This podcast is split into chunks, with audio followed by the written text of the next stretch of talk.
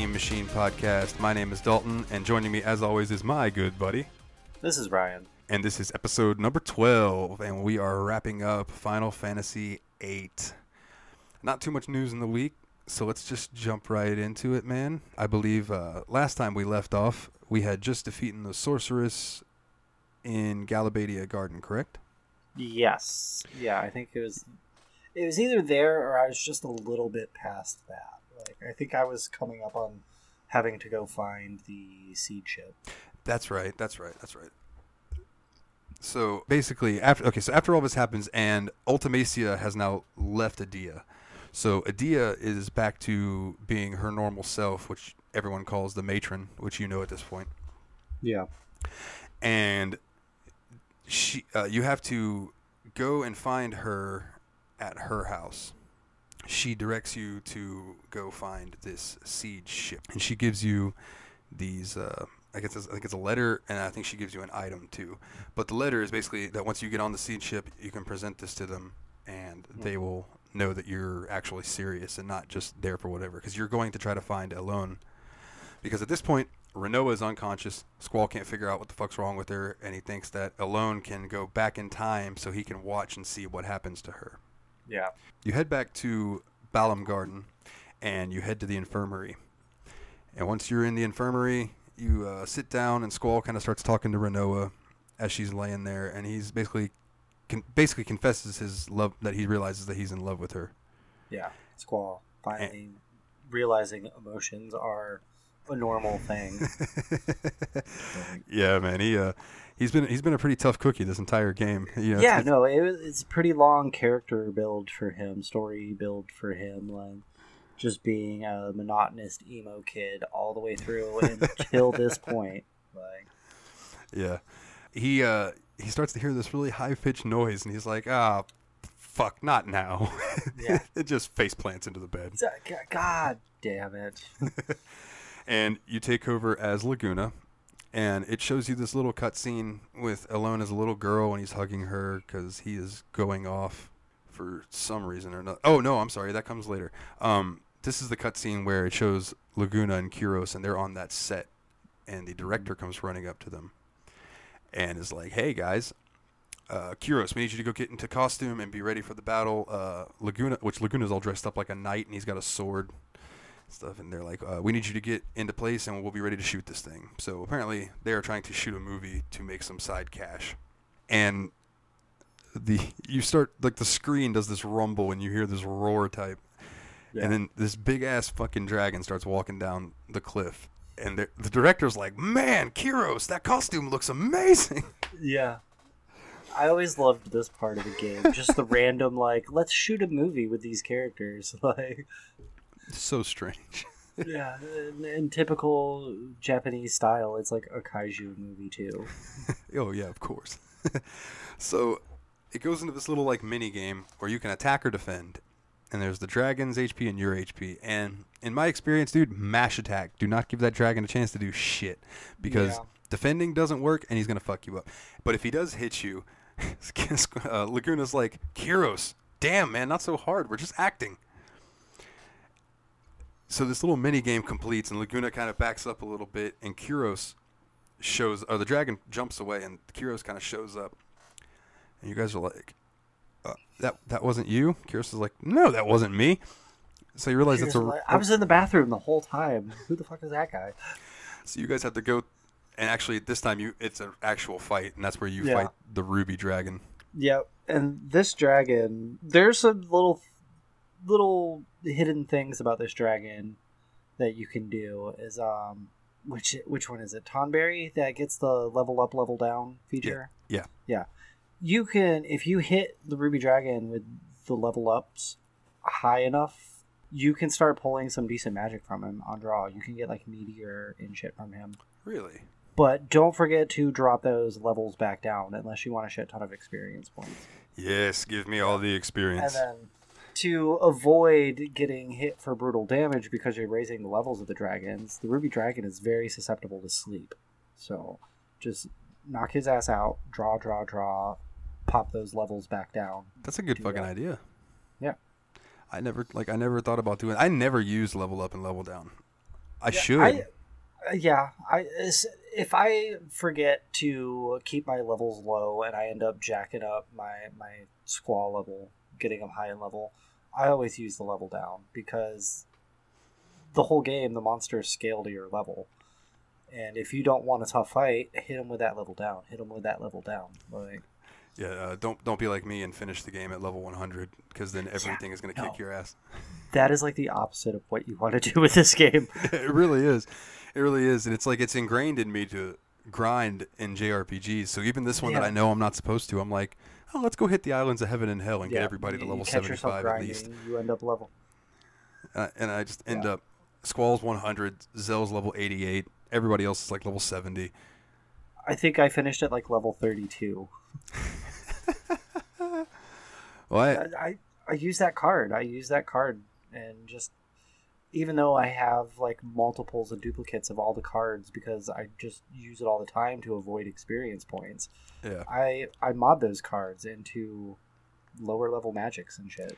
Like Well, I'll I'll admit that I had a little bit of help because I put on the times three speed, and then uh, for those on video, this controller that I have, yeah. this button right here, is a turbo button, and I activated that on A, and I would just run around, and it would go into a battle, and it would just attack, attack, attack, attack, attack, attack, attack, attack, attack, attack, attack, attack, and it would just do it for me. So I was watching WWE Raw like from like 2000, and I was just making my characters run around, and then they would win, and then I'd make them run around, and they'd win, and I'd heal them, and they'd run around.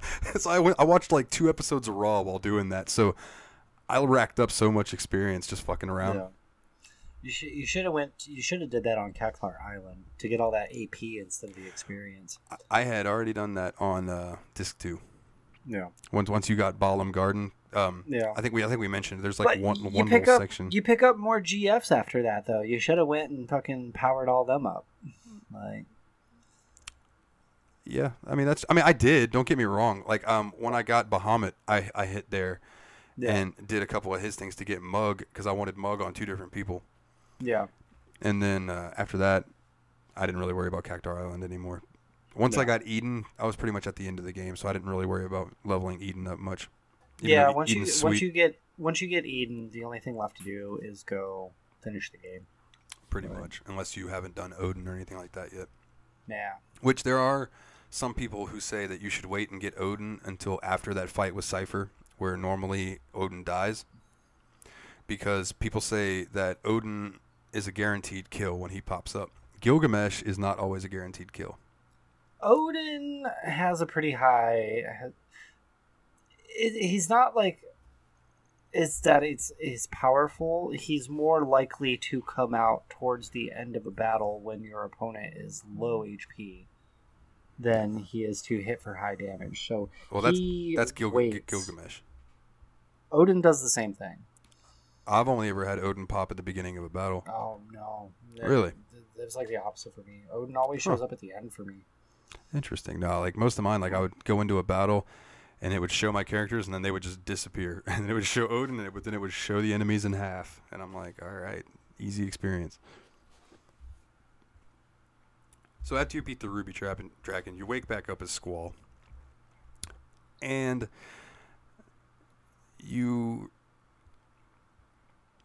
yeah, this is where you have to go find the uh, the white seed ship. Sorry, I lost my train of thought there for a second. Um, you go and find the white seed ship, and it is hidden. It is well hidden. Um, Edea kind of gives you vague area where it's at, like where they like to hide. But other than that, it's uh, it's a pain in the ass to find. In fact, during this playthrough, I uh, got lost and couldn't find it. I've I've played this game a hundred times up to the Ultimace's castle, Yeah, but I could not remember where the fuck it was at. Yeah.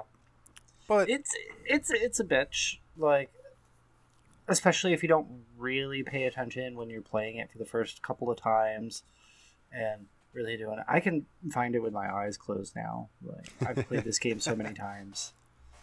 Like this this playthrough with every time i did get the chance to sit down and play was essentially like a speed run for me. Let's like with the the times three feature on the, the remaster and it's like all right how fast can i get through this game Oh yeah, that that times three feature was so nice. Oh my god. yeah I mean, if you're playing, if you're gonna pick up this game for the first time ever, don't use that feature. Actually, play the game. Like, go through it as it's meant to be because Absolutely. there's some good story. Like, I know the storyline. I skip the dialogue. I skip the dialogue on most of the games I play anyway. Fuck, just give me the gameplay. Like, Um, one of one of the ways that I can actually recommend if you just if you just want to experience the story in this game is another uh, one of the things from the the version that's out now, the remaster, is you can click both of your thumbsticks at one time and it turns off random encounters. And there's only a couple different places on the map where you will still encounter random encounters, like uh, Mhm. on on the way down to Ultima Weapon at the bottom of the Yeah. deep research deep sea research facility. yeah, Um, but other than that, like when you're running around in the overworld and stuff, if you click those two things, no enemies, so you can just run around and experience the story for the most part. that's pretty cool because you can do that with uh Diablos too. I think it's Diablos. Yeah, yeah. He gets Yeah. the encounter half and encounter none.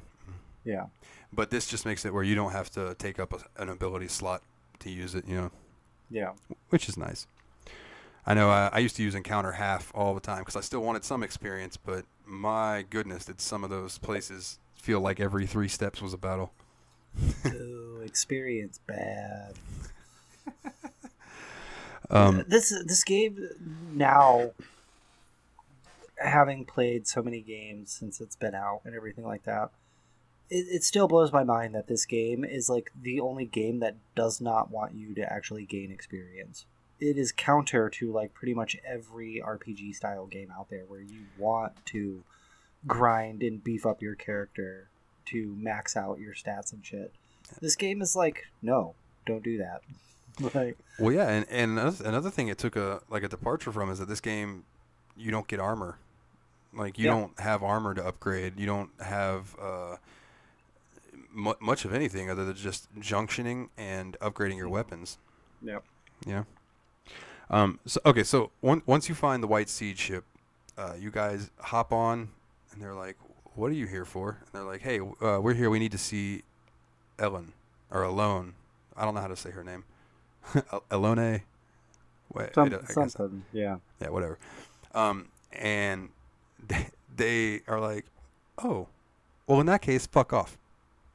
and then they just walk away and kind of leave you guys there, like, "Well, what just happened here?" So you guys kind of wander around the ship and you find Zone and Watts, and you can talk to them and let them know what's going on with Rinoa. And is it Zone? Yeah, I think it's Zone. Flips out on you, like you were supposed to protect her. Yada Yeah. yada yada. It's Zone with the, the, the stomach problems, right? Yeah, my Yeah, yeah. stomach. Oh. Yeah, it's him. He flips out and yells at you, and you're like, "Motherfucker! I, that's why I'm here, is to try to save her. Get off my fucking dick!" And he's like, "Ah, my stomach." Yeah. he runs off. So you can run over to Watts, and at this point, um, you have a choice. Uh, you can either keep the Girl Next Door magazine that you found earlier in the game, or you can trade it to Watts for free, and he will give you a Shiva card in Mhm. exchange for it. It's kind of up to you. Um, you can get that Shiva card elsewhere. If you Is did, it Watts or is it Zone? I think it's I think Watts. it's. I think it, It you might- might, be right. I- it, it's been a couple days since I did it. Yeah, me too. I've I've slept a bunch since then. well, actually, not really, but that's besides the point. Uh, so you make your way to talk to the captain, Mm-hmm. and you show him the letter, and he reads it. And he's like, "Well, this is matron's, or this is Edea's handwriting. This is her signature. All right, you guys seem legit. Um, Alone's not here. You're like, what do you mean Dave's not here, man? He's like, yeah, she, she she's not here. Uh, and We need to go through all these standard security protocols. I need to, to verify your your name, your social security number, your current employer, your last five previous addresses, your blood type, your mother's maiden name. By the way, she's not here. yeah, basically. And you're like, all right, well, what the fuck happened? And he's like, well, an Esthar ship showed up, and she just willingly kind of got on there with him. And you're like, what? You, you just let it? You just let her happen? What? And she was like, she told us to trust them. So I was like, whatever. So I would go check, you know, wherever es- Esthar was at. So this prompts you to go to Fisherman's Horizon because those were people who were um, not exiled, but they chose to leave Esthar Yeah. to start their own thing, as explained, you know, when you were there.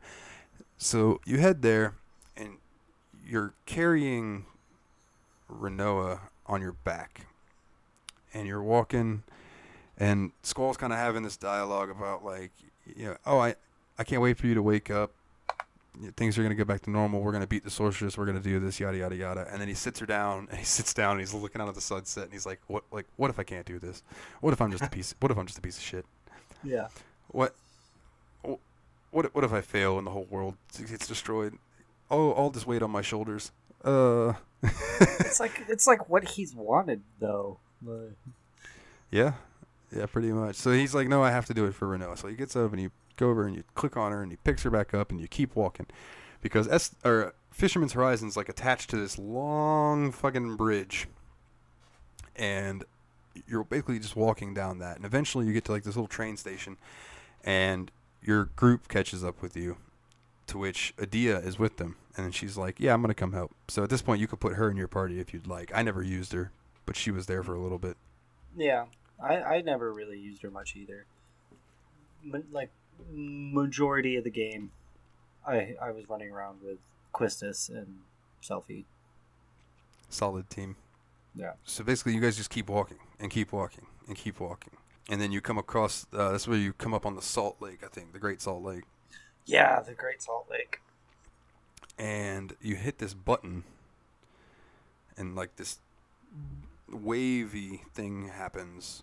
Oh no, I'm sorry, I'm sorry. On your way there, that's where you run into the Abaddon or Abaddon, Abaddon, whatever it's called, and uh, Abaddon, Abaddon, something.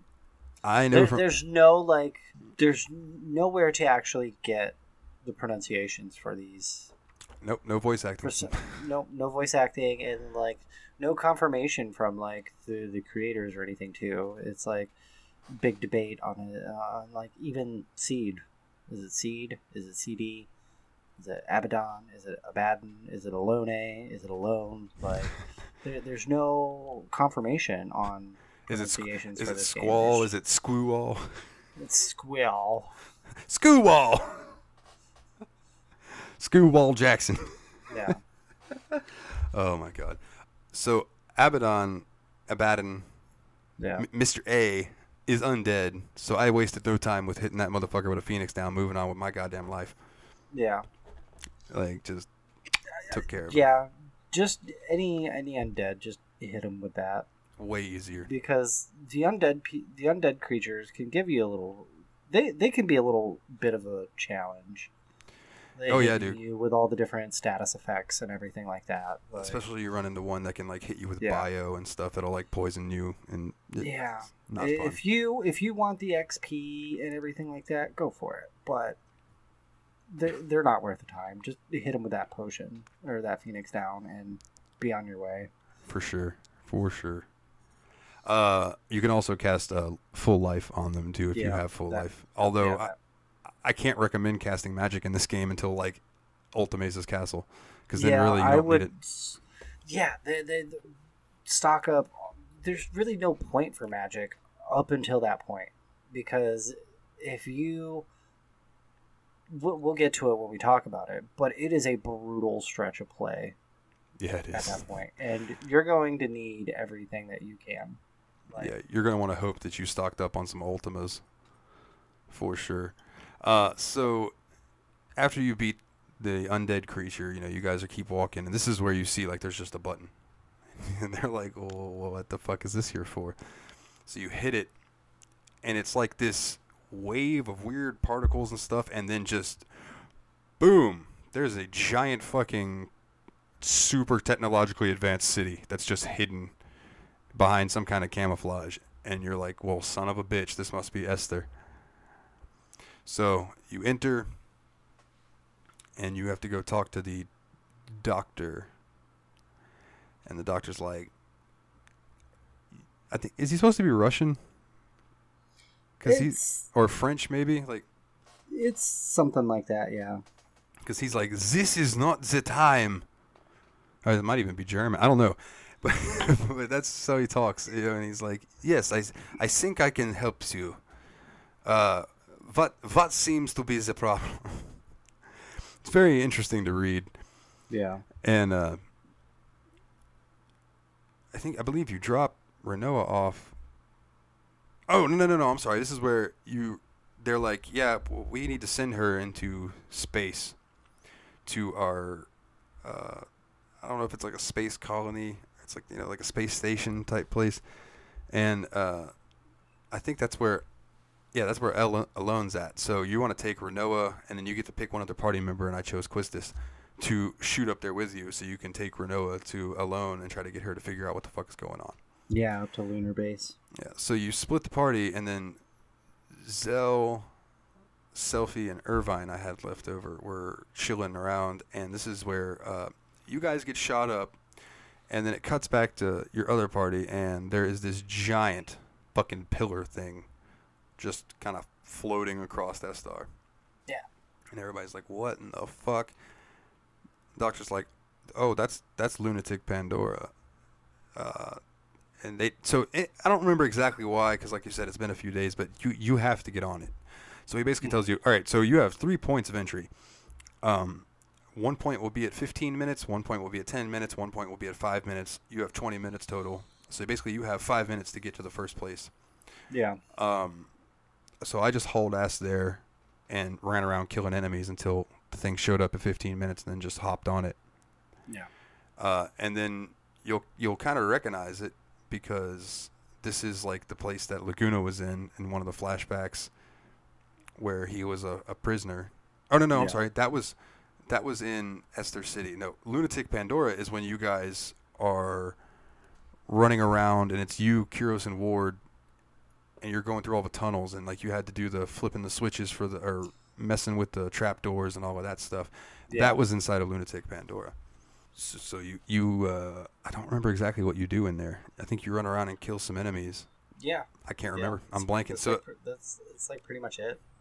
and then it switches back over to I think actually I think they get kicked off of it or something like that. Anyway, it gets switched back up to the people in space. And they turn the you know, you guys are floating around in the anti gravity room, they turn gravity back on and pick up Rinoa, carry her to the infirmary. And then they people tell you like, "Oh yeah, Ellen's in this room if you want to go find her." So you got to go run up these stairs, go through a couple areas, and there she is. And you start talking to her, and she's kind of just basically like, I don't know Rinoa. Like, I can't just send you back in time. And he goes, Well, I brought her with me. If you can come, like, touch her look at her, you know, maybe that'll do something. Fiddle her. I don't, I don't care. Do something. Yeah. And she's like, All right, we can give it a try. So on your way, Rinoa, like, gets up and starts, like, swaying back and forth. And has this really weird color thing that they're doing, like giving her trails, and it's, you start hearing that creepy sorceress music, and you're like, oh, Yeah. shit. And she is like, somebody comes up and she, they're like, hey, what are you doing? And she just like swipes her hand through the air, and they just smash into the fucking wall. Yeah. That's pretty cool. That was pretty cool. Yeah, and she and everything. she slowly is making her way, and Squall finds her, and he's like, "What the fuck are you doing?" And at this same time, the people in the control room are watching this giant, like amalgamation storm-looking thing on the moon gather, and it's like all of these monsters and this big, like it looks like the storm cloud on Saturn. Yeah. And all of a sudden a giant fucking tunnel of them just start shooting towards Earth, and it shows that they are getting shot to lunatic Pandora, where it is now hovering over the Sorceress Memorial, and there's a bunch of shit going on. Uh, so Squall is following Rinoa at a distance because she he can't get close to her, and he follows her into the lock bay, and she's in a spacesuit in the airlock, getting ready to go the fuck outside. And Squall was like, "Oh shit!" So he's running around. You're running around trying to find a spacesuit, and this whole time, like, Rinoa is out in space, dri- drifting towards the sorcerer's cell up in space, which is uh, the sorcerer Adel. Yeah, Adele. And Squall's like, fuck, I have to save her. God damn it. He's like regretting having a heart, I feel like now. Yeah. And He's like, God damn it! Why did I catch these feels? Like, it's not what I signed up for. so Rinoa makes her way to the sorcerer and like puts her hand on the thing, and that thing just like unseals and falls to earth. Well, he falls. The sorcerer, sorcerer falls to earth, and then Rinoa is kind of just floating there in space. And this is where you take over as Squall, and you have to go out into space and save her. Yeah. And I don't know. I wouldn't really call this a mini game. I guess it might be considered a mini game. It's you see Rinoa floating off in the distance, and you kind of have to line yourself up with her, and then use your boosters to reach her in a certain amount of time, without using all of your boosters. Yeah. And then you uh, you catch up to her. They embrace. There's like this whole little romantic scene where they're looking at each other through the space glass and all that. And then Squall's like, "Well, is this how it's gonna end? We're running out of oxygen." Are we just gonna die holding each other in fucking space? Yeah. And he looks and he sees the Ragnarok, which is just kind of there. And he's like, "Well, hey, it's a ship." Yeah. So he uses the rest of his old boosters to shoot him over there. Now, this is where the game really opens up once you get control of the Ragnarok. Yeah, it's definitely. If you're missing anything at this point, need to go back to do anything. Like this point of the game is when to do it because the Ragnarok is awesome for that. Totally, totally. So once you're in the Ragnarok, how, how did you eventually figure out? Did you kind of put it together yourself, or did you have to find the computer originally, like your first playthrough, that told you how to kill all those creatures? I had to find the computer to kill all those creatures Same here. on my same fir- on my first playthrough. Yeah. Well, I think I had a I had the official strategy guide, so I might have been reading that. But even still, I, I never would have known Yeah, you had. So there are eight creatures in total, um, and there are two of each color. So there's uh, two purple, two gold, two green, two red, yeah, and you have to kill both of the same color. Like if you kill a purple one and then you kill a yellow one, that purple one's back alive. Yeah. You have to kill a purple one and then find the other purple one and kill that one. yeah, then they go away. And you have to do that with all of them. But once you do that, you can make your way to the command center room and Squall tries to like contact somebody and they're like, "Hello? Rag- Ragnarok?" Squall's like, "Hey, hey, can you hear us?" "Uh, holy shit, we haven't heard from this ship in like 16 years. Is anybody alive? No. they're just they're just like, who dis? New number, who dis? No, if you can believe it, we were just floating in space and found this fucking ship. Yeah, Everyone on it's dead because there were these weird creatures inside of it, but we took care of those. Uh, oh well, feel free to come land. Thanks. We we could be aliens ready to kill you guys, but we appreciate the hospitality. right. Uh, s- so you guys drive it back down to Earth, and this is where you can, like we said, you know, this is where any side quest that you want to do, you're open to all of them because this Ragnarok can raise up and down, which is fan fucking tastic. Yeah. Uh, so you fly back to Esthar, and this is where you meet up. Everybody gathers back together, and you, ha- the president of Esthar wants to see you. So you, oh, go ahead. This fucking guy. This fucking guy. so you walk in and you see these two dudes in like these robes standing there, and I think it's Squall's like, that looks like Kiros and Ward. Oh wait, that means, and the mayor turns around and it's Laguna, and he's like, "Hey everybody," and I think Squall does the like put his head down and yeah, he does the. grab the forehead touch like ugh. and uh Laguna starts giving you the rundown on what's happening and I'm just going to summarize it for you all. It's basically they need to seal Rinoa because she is a danger. They oh, oh, hold on. I'm getting ahead of myself. That happens when you first land on the Ragnarok. Yeah. When you're in the Ragnarok, they're like, "We need you to come down here and land because Rinoa's a sorceress now. We need to lock her up." Yeah. So you're like, yeah, that that I guess that's fine. Rinoa accepts her fate in this cutscene, and Yeah, that part is kind of fucking dumb to me because all of this playthrough, you finally get Squall some character development. He starts developing the feels and everything, and he's doing what he can to save this woman he loves, and they're just like, hand her over. And he's like, okay. Like, yeah. yeah. All right. Uh, well, w- I guess. Love you, babe. Enjoy eternity in that cell. so, uh, you go back on the Ragnarok, and your this is where your crew shows up, and all of you get back together, and they they all confront Squall. They're like, "Where's Rinoa?" He's like, "Well, the government came and took her." and they're like, "Well, why'd you let them do that?" He's like, "Eh, you know, whatever. It doesn't affect me." They're like, "You fucking love her," and he's like, "Yeah, but you know," and they're like. They're like, no, you need to go save her right now. Are you kidding me? You're never going to see her ever again. You're going to regret this for the rest of your life. And he's like, you know what? You're right. what am I doing?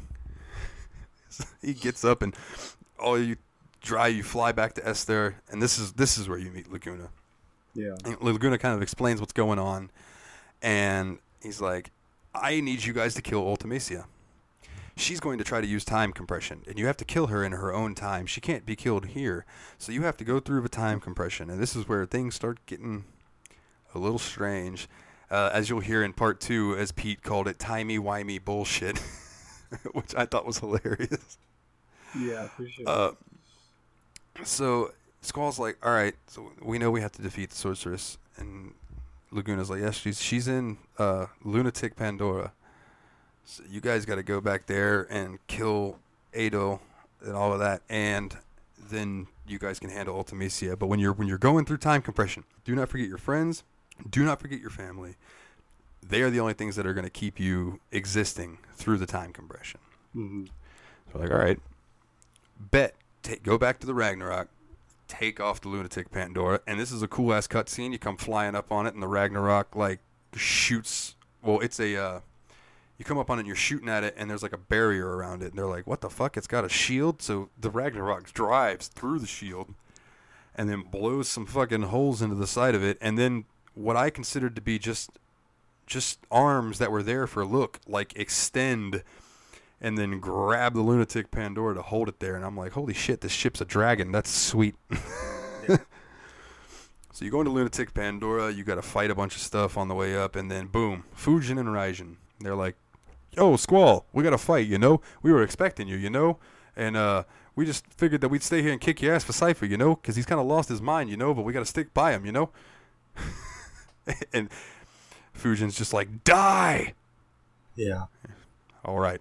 So it goes into the battle. I don't know about you. I just used Aura and Renzokukened both of them to death. Yeah. It was it was glorious. It didn't take very long at all. No. And once you beat them, you have to chase them. So they start running, so you kind of just follow them. And this is where you get to see your two favorite lovable idiots, and Yeah. they they completely ignore your existence. Yeah. they don't want these hands no more. Biggs and. Wedge They, are like don't. Yeah. w- working on some shit and you come walking up to them and you can even click on them and you'll just see their dialogue and then they just like turn around and walk off like you're not even there they're like nope not gonna Yeah, doing they, this today. They've done fucking got those hands twice, and they want no part of that anymore. They're like done. we, we got our orders, but if our orders ever involve them, absolutely not.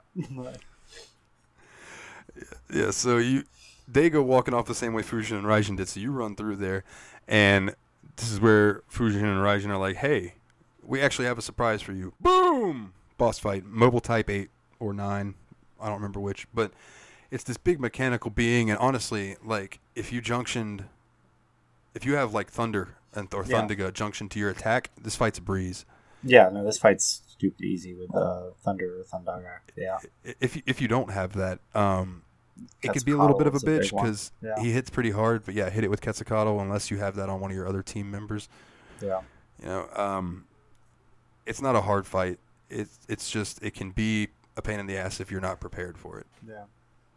I don't know if you do it or not, but when I do it, when I know playing this game so many times before, I know when I'm not going to need my GFs on party members that I'm not going to be using.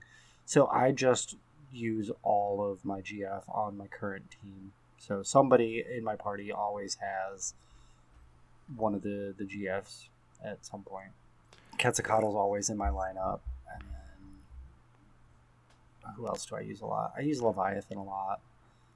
Oh, um, so real quick, something interesting. I'm looking at this uh, this boss from this guide I'm looking at, and this boss's level cap is 41. So even if you're higher level than 41, it's not going to have more HP than 42,300. That's not bad. So yeah, if you can just do some serious damage to this thing without letting it really get off its big moves, you should be perfectly fine. Yeah. So this, this is a point where this game just starts throwing bosses at you like it's fucking candy. So you beat you beat this one, you you run through the next door, and, then you have to fight Seifer. But before Yep. that, Fujin and Raijin are standing there, and he's like, "Hey, fuckers, good to see ya." And they're like, "Seifer, we we need to talk," which is never good for anybody to hear. Yeah. And Raijin starts trying to explain that like they think Seifer's kind of lost his mind, you know, and they uh, they don't really want to be doing all this stuff, you know. And then Fujin speaks more than one word. She goes on like this very emotional rant to to Seifer, basically telling him like, "Listen, we can't we can't do this. We'll see you around." Basically, Yeah, I, I had the same reaction to that scene as I did to what was her name at the end of Ease. The little the little mute girl who didn't talk until the very end of the game. Maya, I think. Maya, yeah, Maya. Yeah. I, I had the same reaction to this. I was like, "You fucking bitch! Like you only said one word this whole fucking game, and now you're gonna go on some deep, emotional, heartfelt speech because you you realize you done fucked up." like, Now that- I didn't even put that together. That's funny as fuck. yeah, yeah, Oh man. Uh, so they fuck off, and Seifer's like, "Well, Squall, you're not gonna stop me." Squall's like, "Fucking bet I am. We can't let you win, Seifer. You're being a fucking idiot right now." And he's like, "You know, you're not the sorceress's knight." And he's like, "No, I'm not a knight anymore. I'm serving my own purpose now. Fuck the world. I'm gonna destroy the fucking world because the world fucking sucks." Squall's like, "I don't disagree, but we shouldn't destroy it." I feel like they have like this little bonding moment of they, they, both have they're this both little bonding moment. they're Like, both like, well, fuck the world. Ah, we gotta fight again. yeah. So then, cutscene, fight starts. This You're is fight number what four or five against Seifer at this Uh, point? Yeah, I believe I believe it's four. and he is still I don't know about you, but I think I was done within like two or three turns, two or three rounds on him. Yeah, yeah. So this fight is set up to work uh, almost like it's scripted in a way. Um, when when the fight first starts, not that the damage or anything, but like what Yeah. happens in it is the fight starts. It shows your characters. They disappear. Odin pops up, and Odin is like, I'm thinking to myself, oh shit, Seifer's about to get fucked up and die, like legit die, get cut in fucking half. Yeah. So Odin shows up and uh, goes to do his move. It runs through the animations, but instead of seeing the normal ending animation, you see Seifer standing there hol- holding his sword, and Odin is, is in two. And you're like, oh shit. And Odin's sword goes spinning off into the air and gets caught by this arm. And that's all you see. So then the battle commences. And once you get Seifer down to a certain HP level, it goes into another cutscene. And you're like, Yeah. what, the, what the fuck is this? And this voice well i say this voice it comes up in text but this voice comes up and says like you have brought me the final power i am now complete and it shows gilgamesh boom and there he is and he uses his uh, final move. I can't think of what the hell the name of it is. It's not Zantetsuken but he does do that too. And he does the move that blows the enemy away out of battle and Seifer gets thrown down. So he's like laying there on the ground and Squall's kind of looking at him shaking his head. And like a little kid, Seifer just pops up really quick and is like, "This isn't over, Squall," and just runs off. and you're like, "Alrighty then." And that is the end of disc three. Yep. So the beginning of disc four, you take over back into that same room, and Rinoa has been taken by Adel. So you have to run down, and there's like this contraption to the right that I didn't realize. I ran around for like ten minutes before I remembered that I had to climb that thing. So, so you run up and you find Adel. Now I know that I believe you were telling me that this fight gave you a lot of trouble back in the day Yeah. this is the the fight with uh, you go in and you have to fight Adel, but he has Rinoa attached to his chest. And anytime you hurt him, if he has a chance, he's going to suck HP from Rinoa to heal himself. Yeah. And you can't let Rinoa die. You have to heal her. Yep. This is where Levi. I, I, is it Leviathan that has the the heal ability? Um, no, that's Siren. Well, the the heal One ability. Like, what do you them- mean? Ah, which one is it? Hold on, let me pull it up really quick. I think You it's Leviathan, but there's a ability that they can learn that helps with, the, especially at this point, keeping Rinoa alive. Are you sure it's not Um, uh, treatment, which is Siren? Um, you can cast Regen on her, which helps. I do know It's uh, Leviathan's rec- recover ability. Oh, okay. Yeah, yeah, yeah. I've completely spaced that he had that because I didn't get Leviathan in this Oh, yeah, that's right. That's right. That's right. so You- I did not missed- remember. You missed him. Yeah, I'm the, the, the still pissed off about that. I, yeah, I think that's one of the reasons why I like. I always forget about that one too, unless I like look it up because he he's one that I just keep in my party. Like he, he's he's a good. He's not one of the stronger ones, but he's a good. He's got good abilities and stuff that come in in handy. Oh yeah, playthrough, and for sure. I think the recover ability was one that I discovered like accidentally on one of my like early playthroughs in this game, and I was like, "Oh, look at that! It's actually like helping me throughout this whole fucking thing." Um, well, so once you beat Adel Yeah.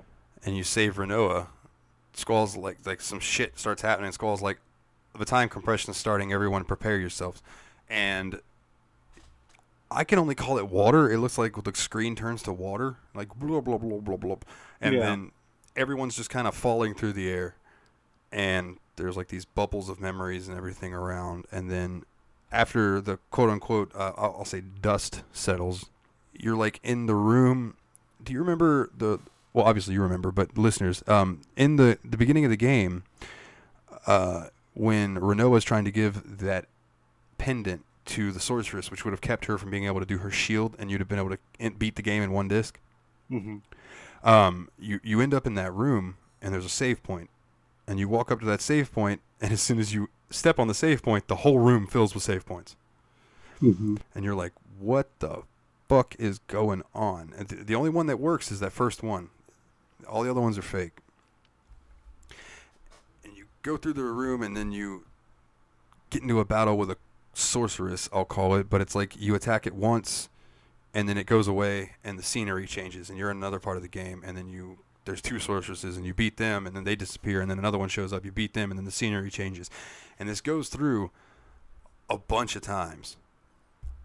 And then you get to the the final one which is like this weird creature looking thing that's fucking if you you got to kill it quick. Like you have to kill it quick because if not it puts in countdown for ultima and that shit will fuck you up Yep. and just it can be a rough fight if you don't go in there prepared again and it's at the end of 12 or at the end of 10 other sorceresses which granted they are not that hard but it's the final one that's just like after all of those Yeah. man, it can it can it can be rough.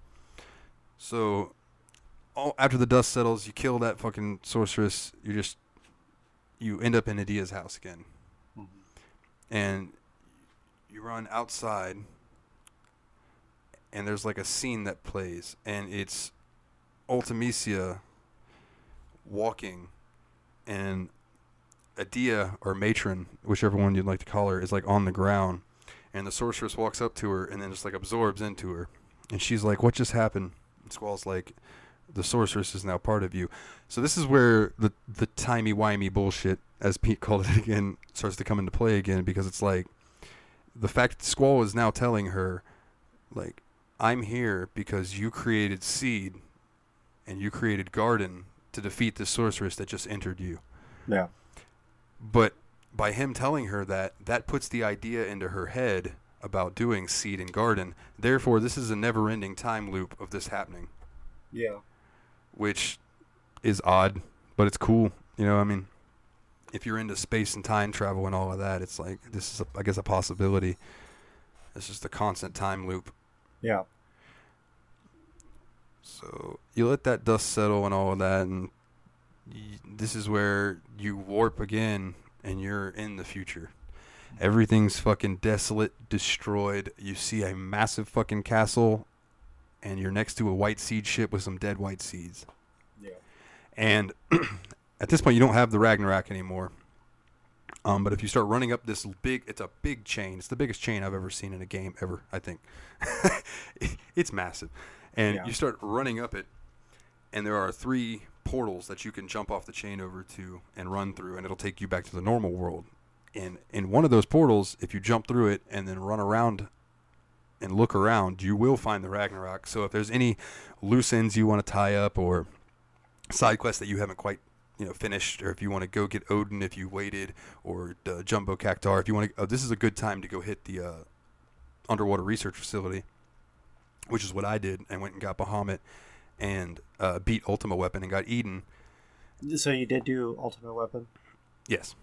Yeah. Uh, talk about a bitch of a fight. Holy shit. Yeah, yeah. I, I've, I've done it before. I didn't do it on this one because you can get Eden somewhere else in the game too.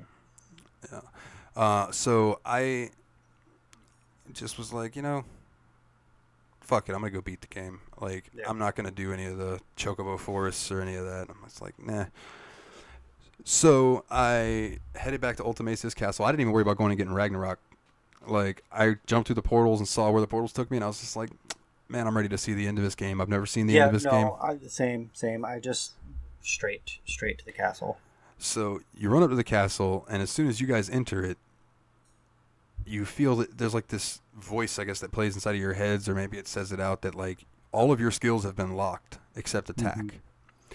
And you see this like chimera looking thing up on the staircase, like a sphinx chimera amalgamation. Anyway, you have to go fight it, and the only thing you can do is attack. And once you beat it, it offers you to unlock one of your powers. Now, you can go through and defeat all of these enemies that are in the castle and unlock all of your stuff. I personally did not do that. I beat the the Sphinx thing. I beat Tripoint. I beat Iron Giant. I beat the weird zombie looking thing I can't remember the name of, and I beat one other one. And I unlocked attack, magic, draw, limit break, and uh, the ability to revive. I do. I did uh, attack, draw, limit break, and then um, Tiamat. Which one does Tiamat Oh. give you again? Um, Well, you you have the choice. So it's yeah. like when it, but uh, since I didn't do the ultimate weapon on this run through, I did. Uh, you can draw Eden from Tiamat at this point. oh, see, I didn't even find Tiamat. Yeah. I was like, uh, I'm. I once I unlocked the things I needed, I was like, I don't need all the other stuff. I'm just gonna go kill Ultimecia. So at any point, like you can, at any point, you can run in with just attack and head straight to the boss. Yeah, for sure. You will fucking die because you can't heal yourself, but you Yeah. could try. Or if you cheat in the remastered version, you could do it. You know what I mean? Yeah. But I tried not to. yourself all the all those items and the automatic reheal and Well, not not even shit. not even that, um, because all of that's locked. The only thing Oh, that you yeah. could do is use the uh, the one that keeps you at max health and max limit break. yeah. Which I tried not to use that too much. I didn't want to overly cheat. You know. Yeah, I'm I'm probably gonna go through when we get a longer game again. I need to take a break to see how fast I can beat this game with all the cheats and the three x speed and everything like that. I think it'd be interesting to see how quick you can actually do it. Totally. Yeah, I, I think it would be cool. I uh, maybe me and you can do like a, a special thing. We can see who could beat it faster. Yeah. uh, although I have more free time than you, so I'm not sure that that would be very fair. Yeah, my free time is about to get cut even less with baby Theo arriving in like seven weeks. Yeah, and and going back to work soon, buddy. You're gonna have your fucking hands full. Yeah, well, we'll, we'll see. I, I should be all right. I should be all right. Uh, so the time has come. You fight Ultimecia, and she's really not that hard at first. Like, depending on what level you are. it lulls yeah it lulls you into this false sense that like hey this isn't going to be so bad Yeah, yeah. Because at level 100, uh, she had 43,000 HP for me. So that was yeah she caps at 65-ish i want to say Yes, Right. sir. That's correct. Yeah, she's not. She's not super. So at this point, my characters were hitting for max damage. Yeah. You know what I mean? So it was like she didn't take very long at all. And then you think it's over. No, she summons a guardian force, or she summons her girlfriend. Yeah. And her girlfriend is what is perceived in Squall's mind as the greatest GF there is. Like, what would be the perfect GF? And it is this crazy looking fucking like lion. It looks like Diablos had sex with a lion and has some swords growing out of its arms with an axe for a tail. It's fucking crazy looking. And his name is Griever. Yeah. And I really wish that you could have like drawn him from himself just to use him in the last battle. yeah. Although I, I know at this point that that wouldn't matter. No, it wouldn't. Uh, he is a bit more of a bitch. Um, when I Yeah. scan, He, Oh, he caps at the same level, but his HP, if you like you maxed out at hundred, he's sitting.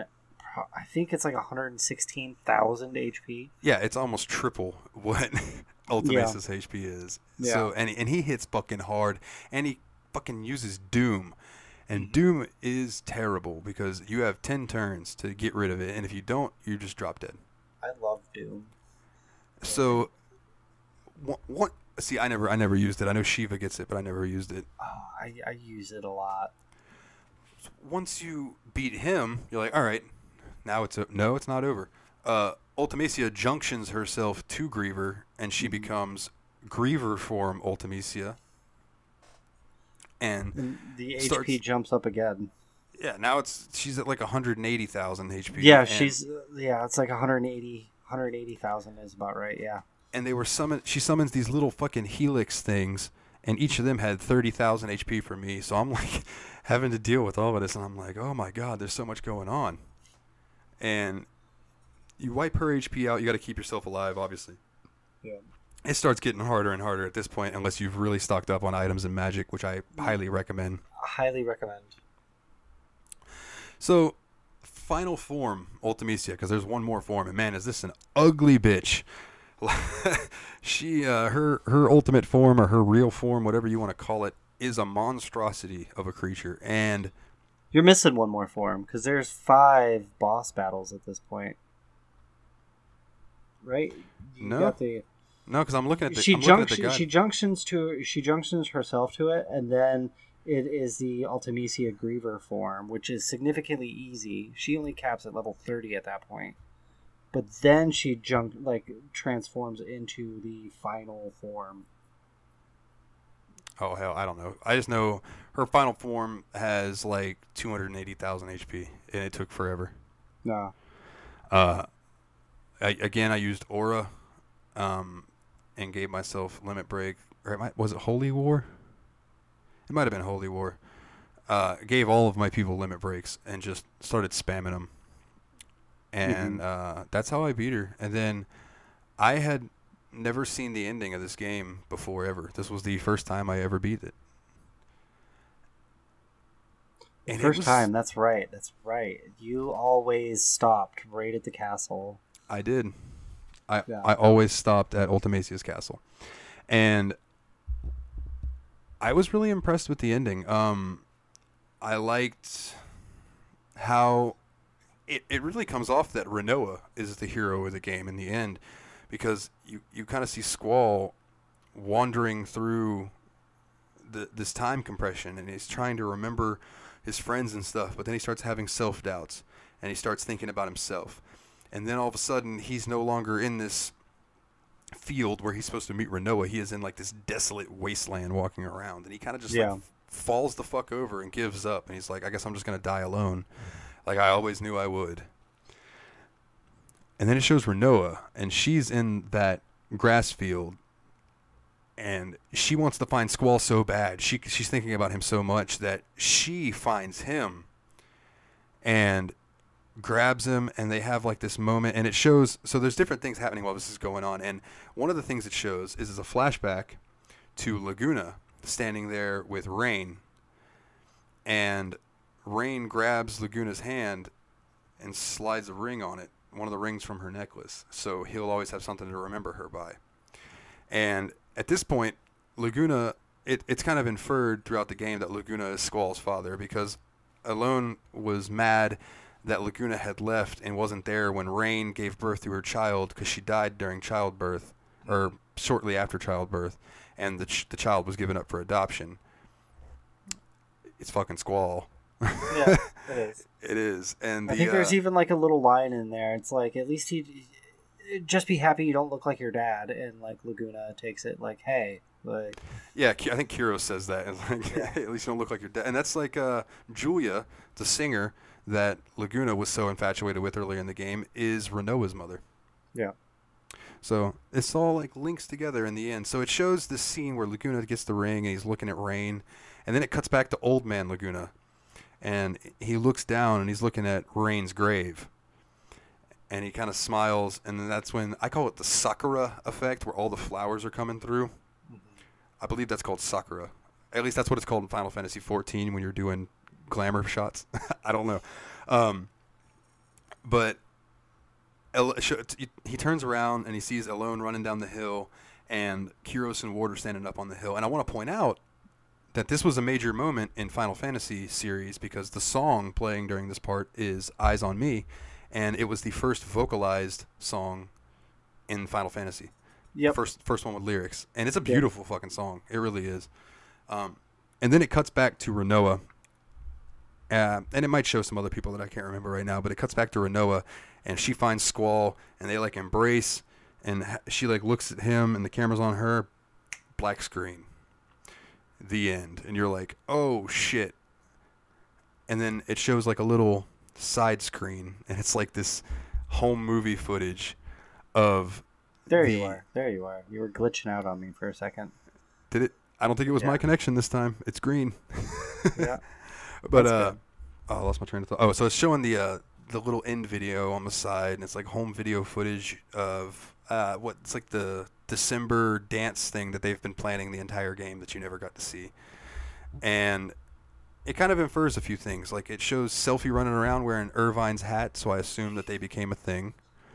Um, it shows Zell absolutely gorging himself on some fucking hot dogs, like just Fucking destroying them. destroying some. which is just hysterical. I love that like the hot dogs were just like a running joke throughout this entire game. You're like You Zell- finally see them at the very end, and Zell is finally gets a the reason why there are no hot dogs. Yeah, yeah, it's fucking hilarious. And then it uh, it shows Quistis, and Irvine tries to get a picture with her, and he pulls her all close and like leans his head on her, and she just starts punching him to get him off of her.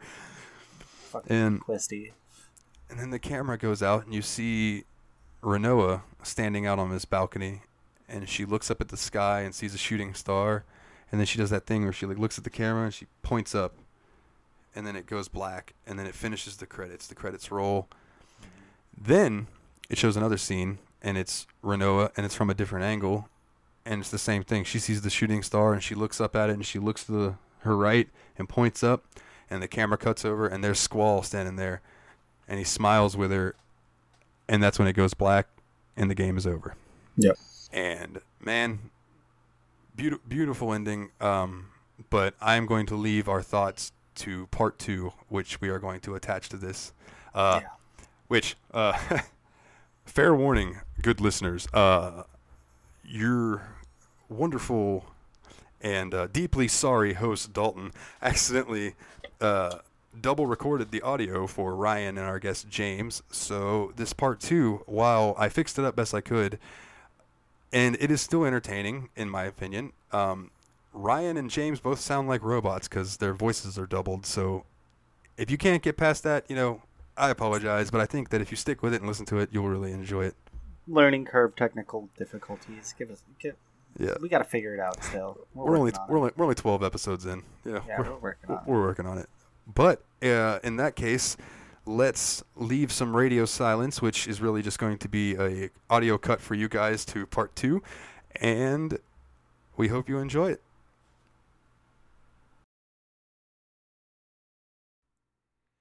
All right, welcome back to part two of this week's Steam Machine podcast. And we have a guest with us right now. I would like everyone to welcome our good buddy, James from the JRPG Report. Hey guys, how's it going? It's going good over here, man. Yeah, it's going. It's going. Well, thank It's you, a- s thank you so much for having me on. Oh, of course, of course, man. I you know I can't I can't do this without having you on, seeing as that my first podcast I ever did was your show, sir. Uh, so I'm just returning the favor, right? yes, our backs have been scratched. excellent, excellent. Well, I did. Uh, I brought something with me for the both of you. I have a bar of soap because your mothers need to wash out those dirty mouths of yours. Good grief, fellas. I, I did my time in the Navy to earn this sailor's mouth. there you go. I did I- a. I- I don't know if you heard it today, Dalton, but I did fair warning. I was like, "Yeah, you guys, I'm going to be on the podcast, but it is uh, not family friendly." Oh yeah, yeah. I uh I wasn't a sailor. I did nothing to earn this mouth other than just It's family I don't- I don't friendly. This show tells your family to go fuck themselves. Maybe I Yeah. should have told anybody to tune in. I don't know, man. nah. It, it'll it'll be all right. They'll either they'll either be like, oh well, we'll just listen to James's part, you know, and and that's cool too. If people just want to tune in for that and don't want to hear us curse all over Final Maybe Fantasy. we can edit in some some sound effects over the words for post production. That's going to be a lot of work. yeah yeah. Please don't do that to me. Please don't do that to me. Uh, so we just wrapped up playing Final Fantasy VIII, and I know that you do not share quite the love for it that we have. Uh, uh, what makes you say that? I don't know. Maybe. Uh, I, I believe I've heard you mention it a time or two on the JRPG report. it's but- um it's outside my top five even of Final Fantasy games. Yes. Yeah, so give us like your little overview on it, what your first experience was with it, and Well, things of that nature. okay. Um, the first thing I want to do is congratulate you, sir, as your favorite game of all time. You just beat after twenty some years. Congratulations. Yes. Thank you, Uh, thank you very much. that is a, a titled hold. So, do you want do you want my sob story of of how it came to be? Is that cool? Give it to us, man. Uh, so I'm a little older than you fellas, and I've been playing Final Fantasy since I could walk. So by the time I get to part eight, I'm in high school, and I don't know. This is how excited I was. I took my VCR and actually recorded that opening scene and played it for my like economics class or some presentation. That's And- awesome. I was like, "Look, everybody, this is like the coolest thing ever," and everybody's just sitting there like. What is this dude even doing? Like, are are we sitting here in class for real, having to watch a video game? Because of course, things were a little different back then. It wasn't quite as cool as it is now. Oh, I, uh, I, I remember that. Yeah, so the hype the hype was real. I had the the demo from Pizza Hut, or was it Brave Fencer Musashi? You got the demo in. Uh, I think it was Brave Fencer. Yeah, so yeah, I, I mean, I bought that game to play a demo, basically, but Brave Fencer was actually a cool game. Um, so yeah, I was super hyped, and I guess I just get it. And having played all of the Final Fantasies before that, I just felt, I don't know, just let down. And that feeling never went away all these years later. However, I do recognize it's as a good game, and I've heard not just you guys talk about how much you love it, but a lot of people, I guess, more around your age, they it was hit at that perfect time. Yeah, I uh, I haven't. What, what was it the, the the play mechanics for you, or was it just like all of it, like including the storyline, how it played, and everything that kind of like turns you away from it as compared to the other titles? I think it was the entire package of. Uh, I mean, I mean, seven's not even my top top game. Six is my all time favorite. So I just felt like they changed so much. And maybe if you guys actually like Squall, I just found him to be a complete terrible character. Could not get into him because I guess because he's just nothing like myself, and I I, I didn't. You know, I didn't go through that phase as a teenager. Call, call me lucky or, or blessed, whatever. So I, I didn't identify with that. Um, I didn't identify. With- I had my emo squall phase. Yeah, yeah. Did I you was ha- going through it when I played this game, so Did you have a jacket with feathers on it to that extent? I fucking Uh, wish I did. Growing up in New York winters, I'm pretty sure I had some like fluffy. Look, Yeah, see, I, I have no need for that down here in Florida. No need. Do you even own a jacket? Oh yeah, it. I, I will say it gets cold here during the winter, but it's a different kind of cold. You know, I went up and visited Ryan during the winter, and it was like it was really cold there. but down down here, it's so humid and cold at the same time that it's just like walking into an ice box. It was cold here, but I don't think you really experienced that cold until we were walking through downtown Rochester at night. Oh my. Oh yeah, so, so James, we're walking across a bridge in the middle of Rochester, and it the wind is blowing like 15 miles an hour, and it's like 10 degrees outside. I had on this huge. Mm. No, I didn't wear my big jacket. I wore my hoodie, and it was just like, oh, I made a mistake. I mean, it was- yeah, being affordable, you're not used to that kind of stuff. That's for sure. No, no, it was cool seeing snow though. That was cool. That was the first time you saw snow, right? Yes, it was. Yes, it snowed was. a lot. Yes, it was. And it snowed a lot. Yeah. You got lucky. Um, I know in, in previous conversations that we have had about Final Fantasy VIII, I know that the the magic and the draw system really bugged the shit out of you. I, it didn't. Uh, it didn't bug me so much. I just thought it was stupid. I, I mean, for lack of a better word, I just, I just didn't want to, and so I didn't understand why I was being forced to. Uh, I love magic in my games, so it was kind of like, ah. Now I, I will give it some. Let me just say this: I have not played the remaster. I've not played the game pretty much since it came out. So maybe those things might have changed. I'll, I'll say that much at least. No. No. there's there's nothing literally nothing has changed about the game. In fact, I was telling Ryan about this on an earlier episode that we did about it that I was kind of like let down when I bought the remaster because I had Final Fantasy VIII on my PC and had Mhm. modded it and then I bought the remaster and the remaster looks exactly like my modded version. So I'm like, "Oh, I wasted money." Oh wow! Didn't the didn't the remaster still keep the um the sixteen or not sixteen? My bad, that four by three ratio. There were still black bars on the side. Did Yeah. I? Oh man, I, Yeah. I- that kind of sucks, doesn't it? Yeah, it was kind of strange that they didn't do widescreen support. But then again, I was wondering how They did it for would nine though. Yeah, that's true. Same same system. So I don't. That just that's odd. Did did nine have pre-rendered backgrounds? Yeah. I, I don't remember. It's been so long since I played it. I don't remember because I know that uh, one of the things that cracked me up in the remaster of eight is the parts in that are in the background that aren't. So there are some characters that you would think would be animated, but they're actually part of the background. So because they're super fuzzy. Mm. So like Squall will be standing there looking pristine, and there will be two students behind him that look like PlayStation One background graphics. it, it's just really funny to see. The, the the first instance I remember is that that opening scene when you're in the classroom and Quistis is telling you and Seifer to stop beating the hell out of each other. And Squall and Seifer look pristine and all the other students in there just look like garbage. Nobody cares It's about those man. people anyway. yeah, it doesn't it doesn't matter. Um, that scene before the remaster is like, you're the most handsome looking fellow at this ball. And it's just fucking. yeah, his face is just this mangled mesh of polygons. Is is that the same scene that that meme that you shared where his the glass is like in his face, like Yeah. being levitated or whatever? yeah.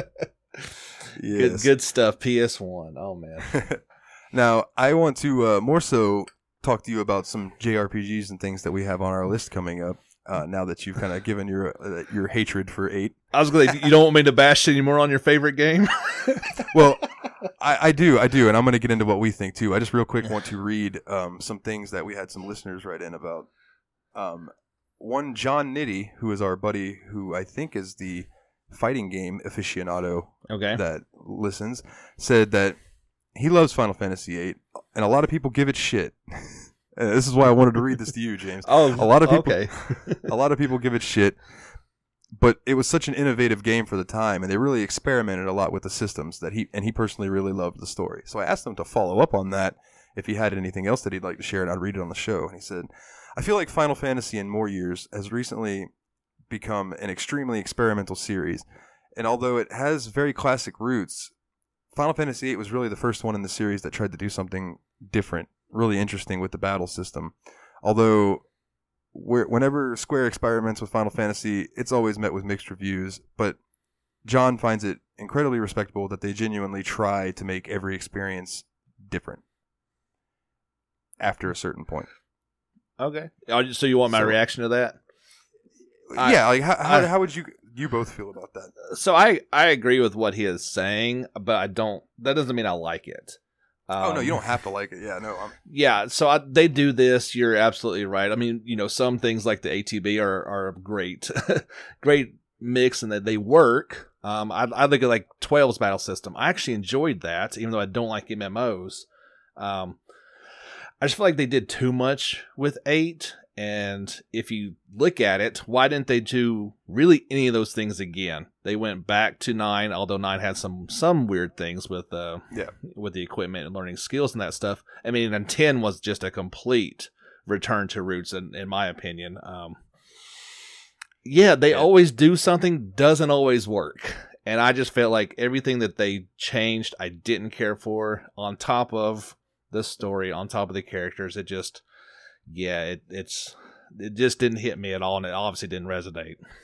Yeah, yeah, and I mean I get that because I've heard it, you know, said about Final Fantasy 13, where like there are some people who like it, shockingly, and then Who the hell are- are those people? there's a there's a small there's a small minority. What I always hear about 13 is that the game is trash, the battle system is fantastic, uh, No, I um, disagree. but it's not. I'm sorry, uh, uh not not the first. They're so weird with the names of this. Lightning Returns was two, no, that's three. or was that, was that the third one? That's the one that I've heard that the, apparently the battle system was good in, but I haven't played them. I have no say in it. You know, I just from what I've read. I I've been meaning to play 13, but I just haven't. You don't. do it. You don't need to. Um, I had tried three times to play that game and actually got all the way to the end and just I hate it. I hate every bit of it. And I, it's but the thing is, it's gorgeous. Like it is a really pretty game for the PlayStation Three. So you want to keep going. You want to figure out what's going on. I actually heard part two was a little bit better in terms of three, and then three kind of turns into this one player experience, which is just extremely weird for a Final Fantasy game. Yeah, that is that is kind of odd. You don't have a party at all. No, no, it's your you. Lightning is a party. She turns into like God mode and has all these different forms or something to that effect. I, I it's sitting on my shelf. I will never play that game, that just makes me think of like Devil May Cry or something. but not good. Yeah, Oh well.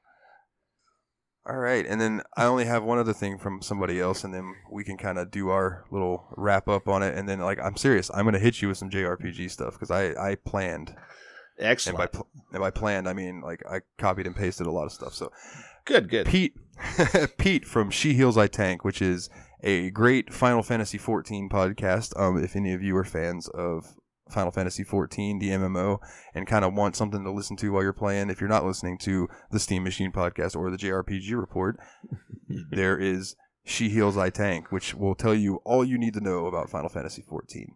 But Pete has been doing this thing where he's his first Final Fantasy was 14, so he's been going back and playing the older games on stream. Um, so that's kind of what he starts off with. He says, "So before I get into my thoughts, it should be probably known that I am just now working my way through the Final Fantasy series. My first Final Fantasy game was 14, the MMO. I wanted to get the references that they've been adding into the game from the past games, so I started going back to play the older ones. I started with 10, and then I played 9, and now most recently 8. I think that context is needed while something uh, while something bothering me now playing in 2020 at the time of release could have been groundbreaking or there could have been a limitation. I think I probably would have enjoyed this game more when it released than I did playing through it now. Final Fantasy VIII's story took much longer to grab me than 10 and 9 did. Squall wasn't engaging to me. SeeD was an organization that I didn't particularly like, and damn, did I hate Cid compared to my 14 Cid. it was a slog for me in the beginning, and I didn't really start getting into the story until we started to get more of the sorceress, and when we started to learn about all the connections and all of that due to the orphanage. After the orphanage part of the story, the story uh, for the most part was pretty solid, enjoyable for, for me. At the times during this, I would call had timey wimey bullshit, and I just had to not think about it too hard and just go with the flow. But overall, I think the storytelling was probably pretty good.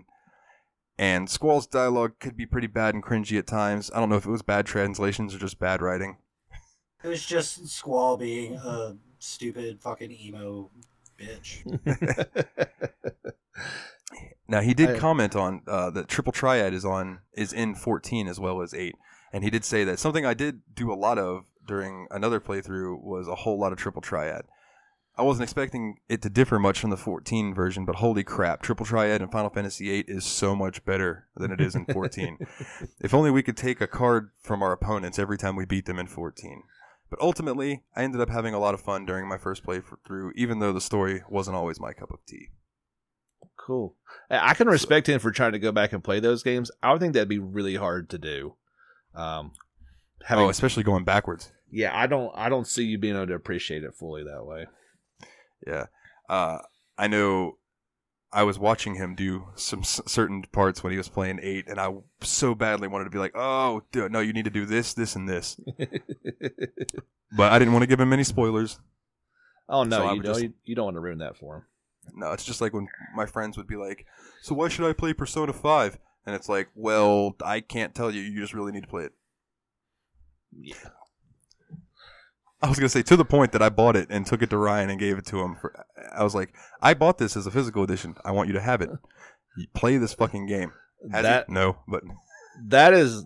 Go ahead. Minutes into it, I think it's it. About 15 minutes. That's all I did. That's one of the greatest gifts you can give somebody in the JRPG world. yeah, totally. I'm telling you, I it's a long slog of a game. But like, if you if you get through that beginning world building and character building, that game picks up and does not start or does not stop running. Like, it's really good. Yeah, Ryan, I, I, i've heard a few of you guys' podcasts, so I know you're a casual gamer. I don't know how you're going to put 120 hours into a game, but good luck. Yeah, we'll get there. We'll get there eventually. It might take a couple years, but I'll do it. Or or you could be like James and put another hundred hours into it for nothing. Absolutely. Play, buy buy another $60 version and put another 120 in there and still not get anything out of it. That's what I would recommend. Yeah, Ryan, I don't know if I told you that, but the parts that they added into Persona 5 Royal are missable if you don't do what you're supposed to do, and apparently James missed it. It was- I'm like, oh, so I'm I'm kind of glad that I haven't played all the way through now because I'm like, oh, well, now I know I need to really work on this part and this part, so I can see the new oh. stuff. My pain is your gain. Thank you. But um, so hey, go, can I can I say one thing before we go? abs- absolutely. Uh, just on eight, y'all say seed. Was it not C D? No, it's seed. I, I always was like conflicted as whether it's CD or seed. I always just said seed. Um, So why capitalize the D? that's a good question. I don't know. Just for looks, just for shits and gigs. Okay. I, I, I assumed that maybe it's an acronym, and if it is, I did not remember them ever telling us it's an acronym. But if it's if it's an acronym, they'd all be capitalized. oh yeah, you're right. Yeah, fuck if I know, dude. Okay. it might be I- it might be CD. I just I, that's why I've always called it. So when I heard you guys say, it, I was like, oh, I wonder if that's it. They may know, but it's hard. You know, anytime a game's not vocalized, it's hard to know how to pronounce anything. Yeah, absolutely. It's like uh,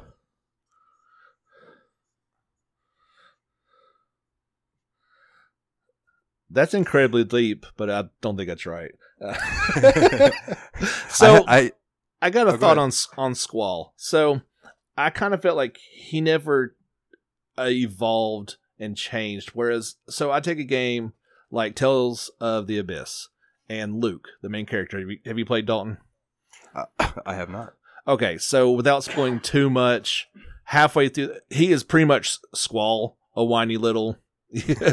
uh, the whole game, but halfway through, he makes a ginormous cataclysmic mistake and evolves and completely changes and redeems himself and is just then becomes a great person and a great character.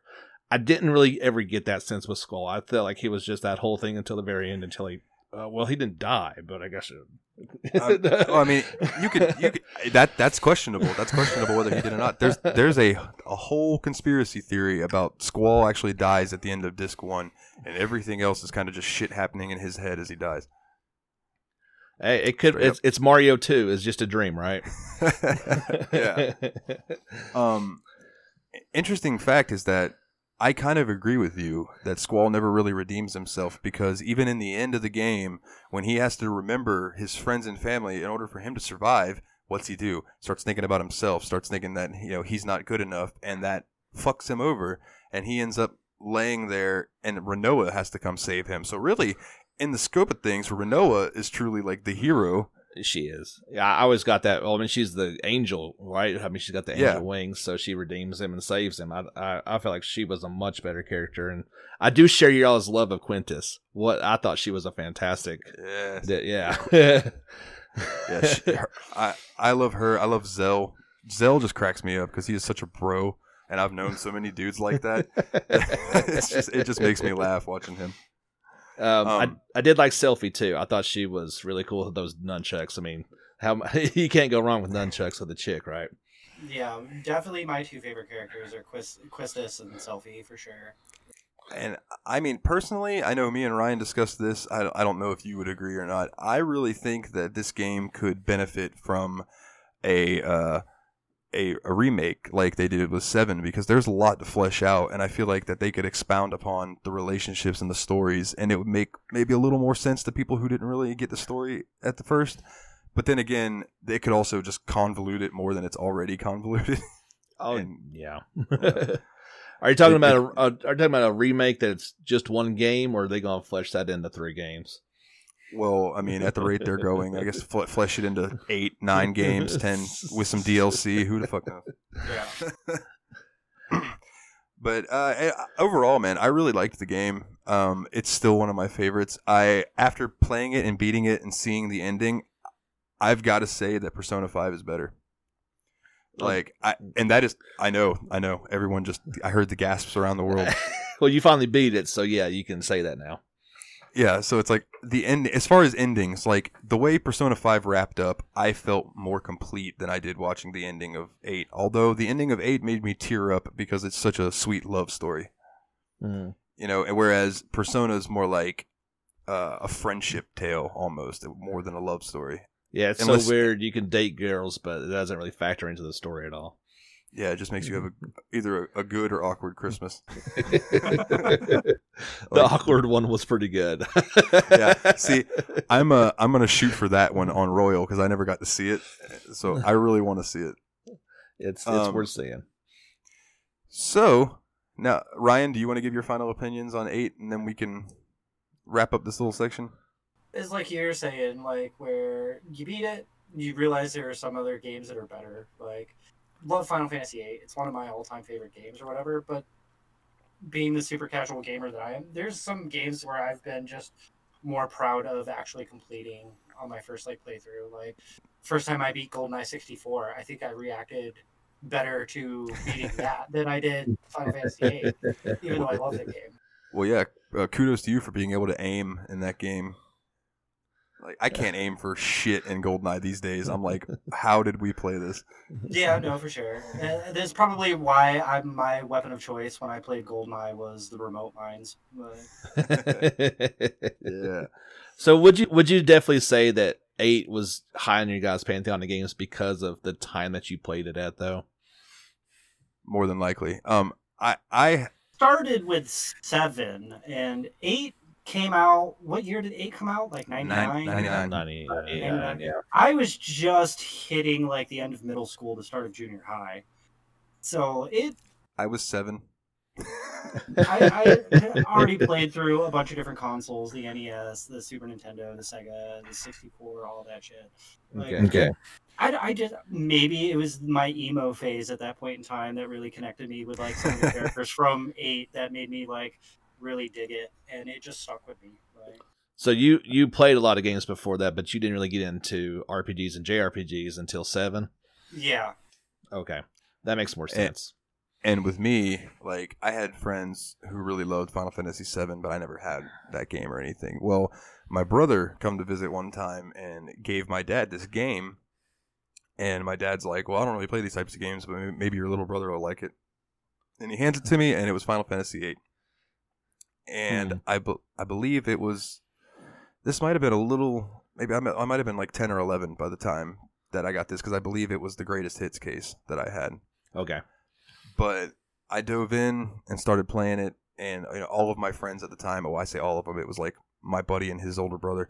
Um, they really enjoyed Final Fantasy like I did, and we all started playing Eleven, um, the MMO, way back in the day. So I, at the time, I was like, "Give me all the Final Fantasy I can get." But my first experience with it was eight, so I feel like I hold that higher than the rest for a nostalgia purpose because it's like I got it from my brother and you know played it with my dad.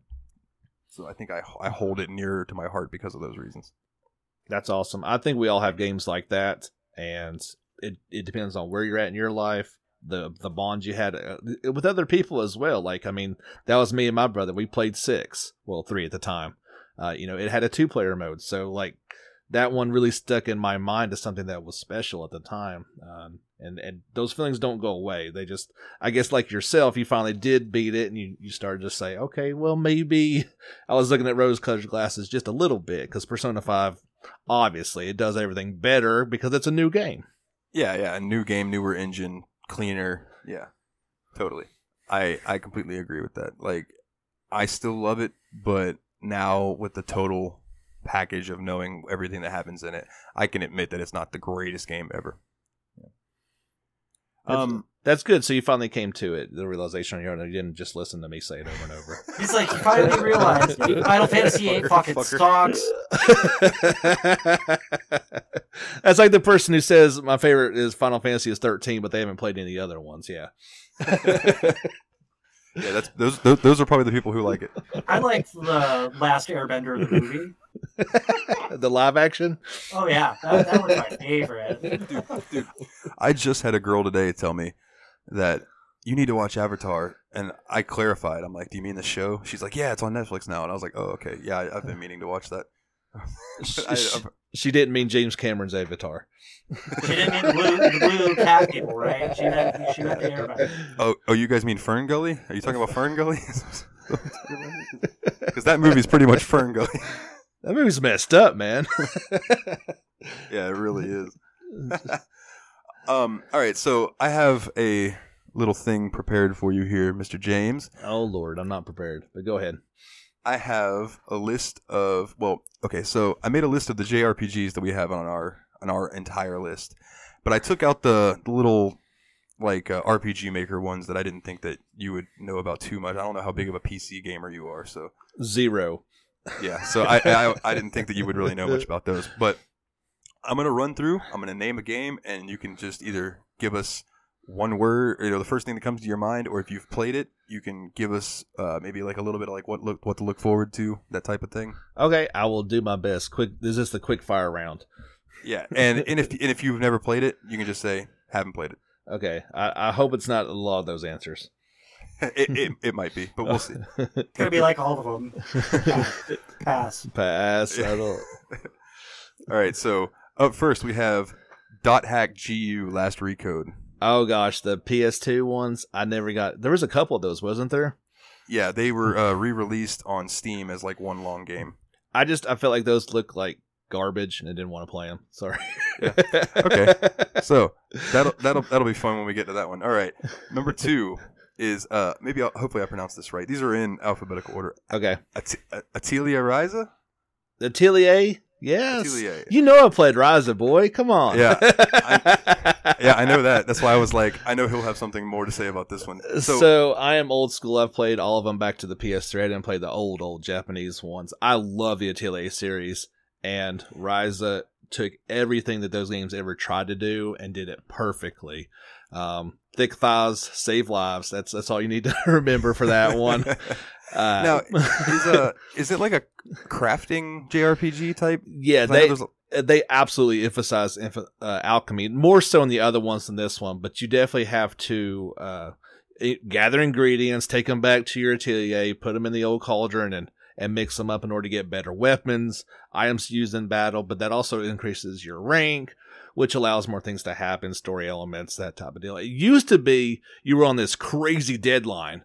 Like you had a year or three years in order to get all this done, or your shop was going to close and it was game over they got rid of that one, thank goodness, in Ryza. And Okay, because I was going to ask you about that because I've read up on the series and I remember that deadline kind of turned me off of it. I'm like, well, I don't want to have to rush through. yeah, uh, like going back to Rorona on the on PS3 was the first one I played, and it was I did okay, but like Totori, the second one, I failed.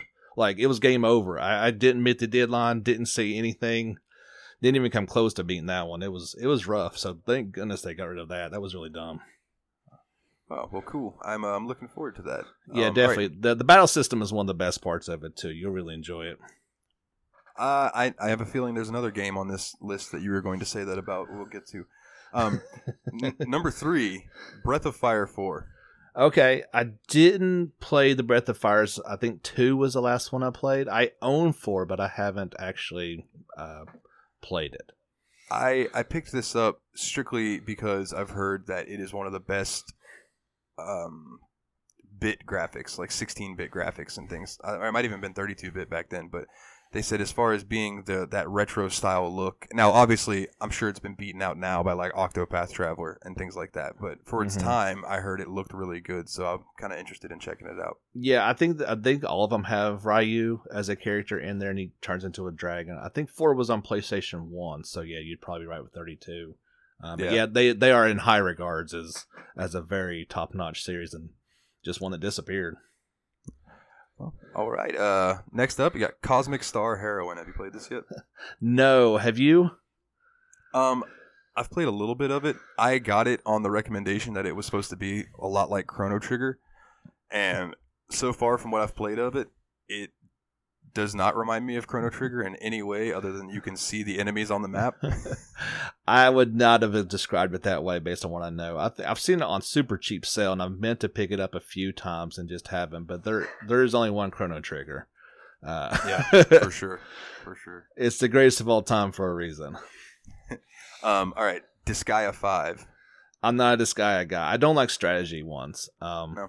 I fail miserably at them, so I don't like them. They're garbage.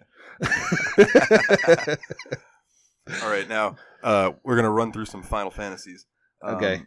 Final Fantasy Three, the Uh, real three. On DS, uh, excellent uh, version of an old school JRPG. Very simplistic. Uh, I definitely recommend the DS version as they kind of redid the graphics and did it in a modern style. Very, Yeah, very much like one, but with good DS graphics. Highly recommend it.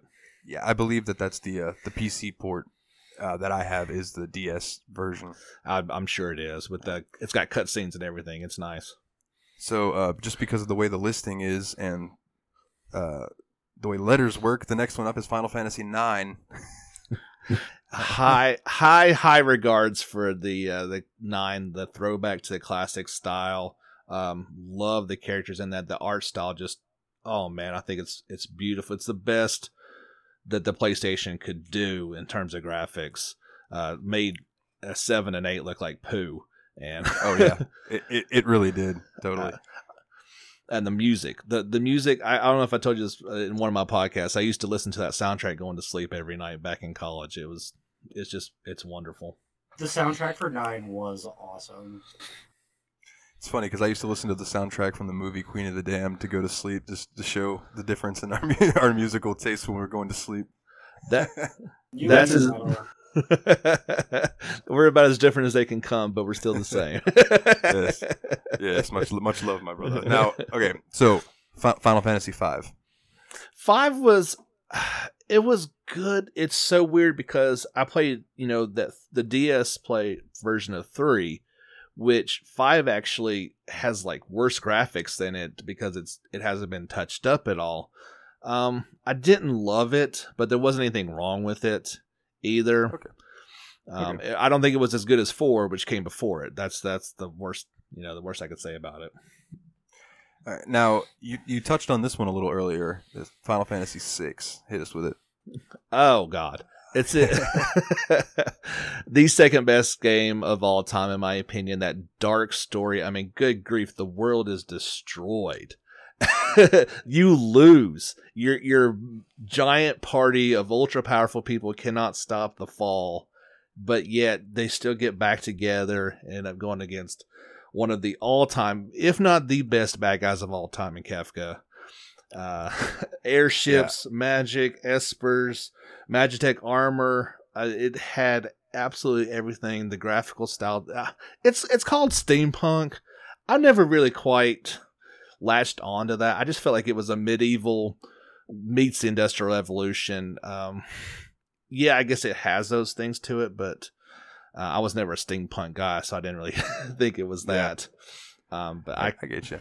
I couldn't I couldn't think of a better old school. And there's been talks of remaking that one, and I would actually not like to see that, but there you go. Yeah, I uh, I think that some some classics should be left to lie. You know, we discussed that on one of your episodes of your show, the We JRPG do. report. yeah, I think they've got enough things to, to remake. Not not let's not touch the sacred cows. Now we uh we pretty much know how everybody feels about Final Fantasy VII and then eight, so I won't bug you with those. Um, and you said you did like 12's battle system, so I'll skip over that too. So Okay. let's go to 15 because I'm not even going to bring up 13. We made that very clear. so, how did you feel about 15? Oh, 15. So I want to play it again in Royal Edition. I have heard that it is better. The problem is we waited God knows how long, what, 10 years, 8 years, a long, long time from 13 to 15 because 14's online. So we get Yeah. a broken game when it comes out, and that's the game that I played. Oh, see, I waited a little bit, so I didn't have that.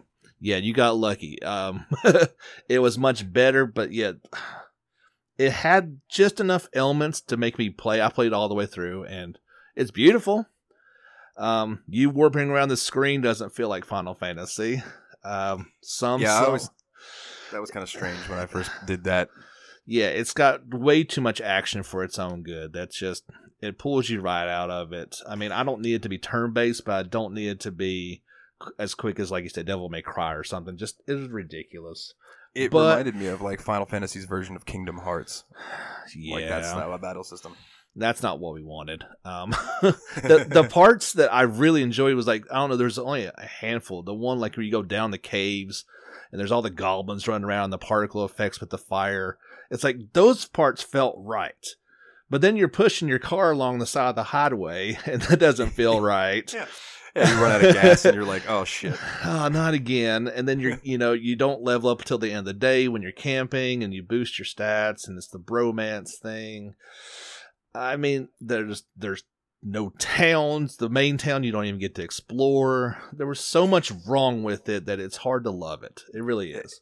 It, it did seem strange to me that there was like one big city, and then other than that, like once you hit a certain point, you're basically just running through like industrial type areas, and other than that, there's really not much to it. I haven't beaten it, but I have the whatever the special edition is or whatever on Steam, so I'm looking forward to playing some of the DLC.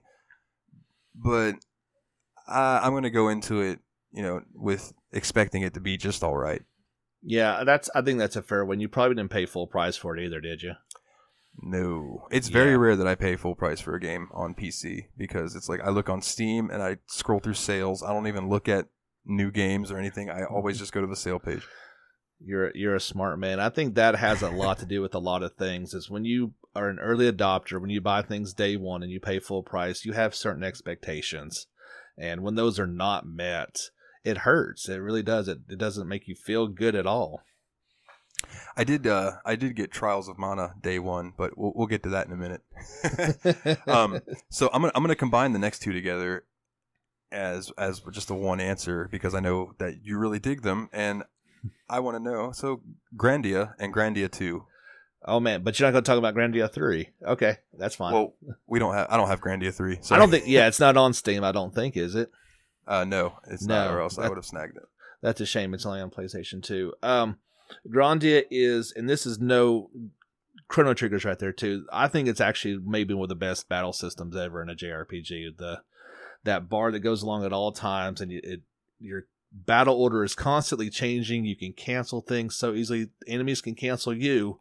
You could be going in a normal fight and lose in an instant, or you can dominate. Depends on how smart you are. And I, I appreciate systems like that that reward you with just epic tales of, of you know world grandeur and, and this overarching evil that's impending but Yeah, it's all about the battle system and the music i always i just felt like those games were really really complete experiences and we really need another one Yeah, I, I have read nothing but good things about Grandia and Grandia 2. Um, I, I've, I even watched, like, when I saw that they were on sale, and I think I might have snagged those off GOG um, and have them on GOG. I don't really remember. I'd have to look because it's been so long. But um, I, I watched um, on YouTube, there's a guy that's um, Super Derek, I think is his name. yeah super dark rpg yeah yeah Yeah, yeah. And I, I watched his little reviews on Grandia, and they looked really fun.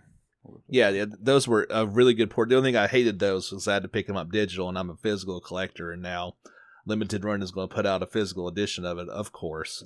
Of course, So- now that you already own it. Yeah, I've owned it for a year, so now it comes out. That, that's how I felt when I finally bought a Switch, and then like two months later, they're like, oh hey, this new Switch that's better is coming out, and I'm like, son of a bitch. well, the the switch, the light. no, the Okay. they they released like they they I don't know they just did something where it's like the battery lasts longer. And oh just- yeah, it was just a new model basically. They- they yeah, fixed- yeah. So I They didn't fix the joy- older they didn't fix the Joy Cons, but hey, you know, here you go, it's a better system. Man, Ryan, I feel kind of bad I didn't send you this list too, so you could like read off some of these because I know you're kind of just don't know any of these games anyway, so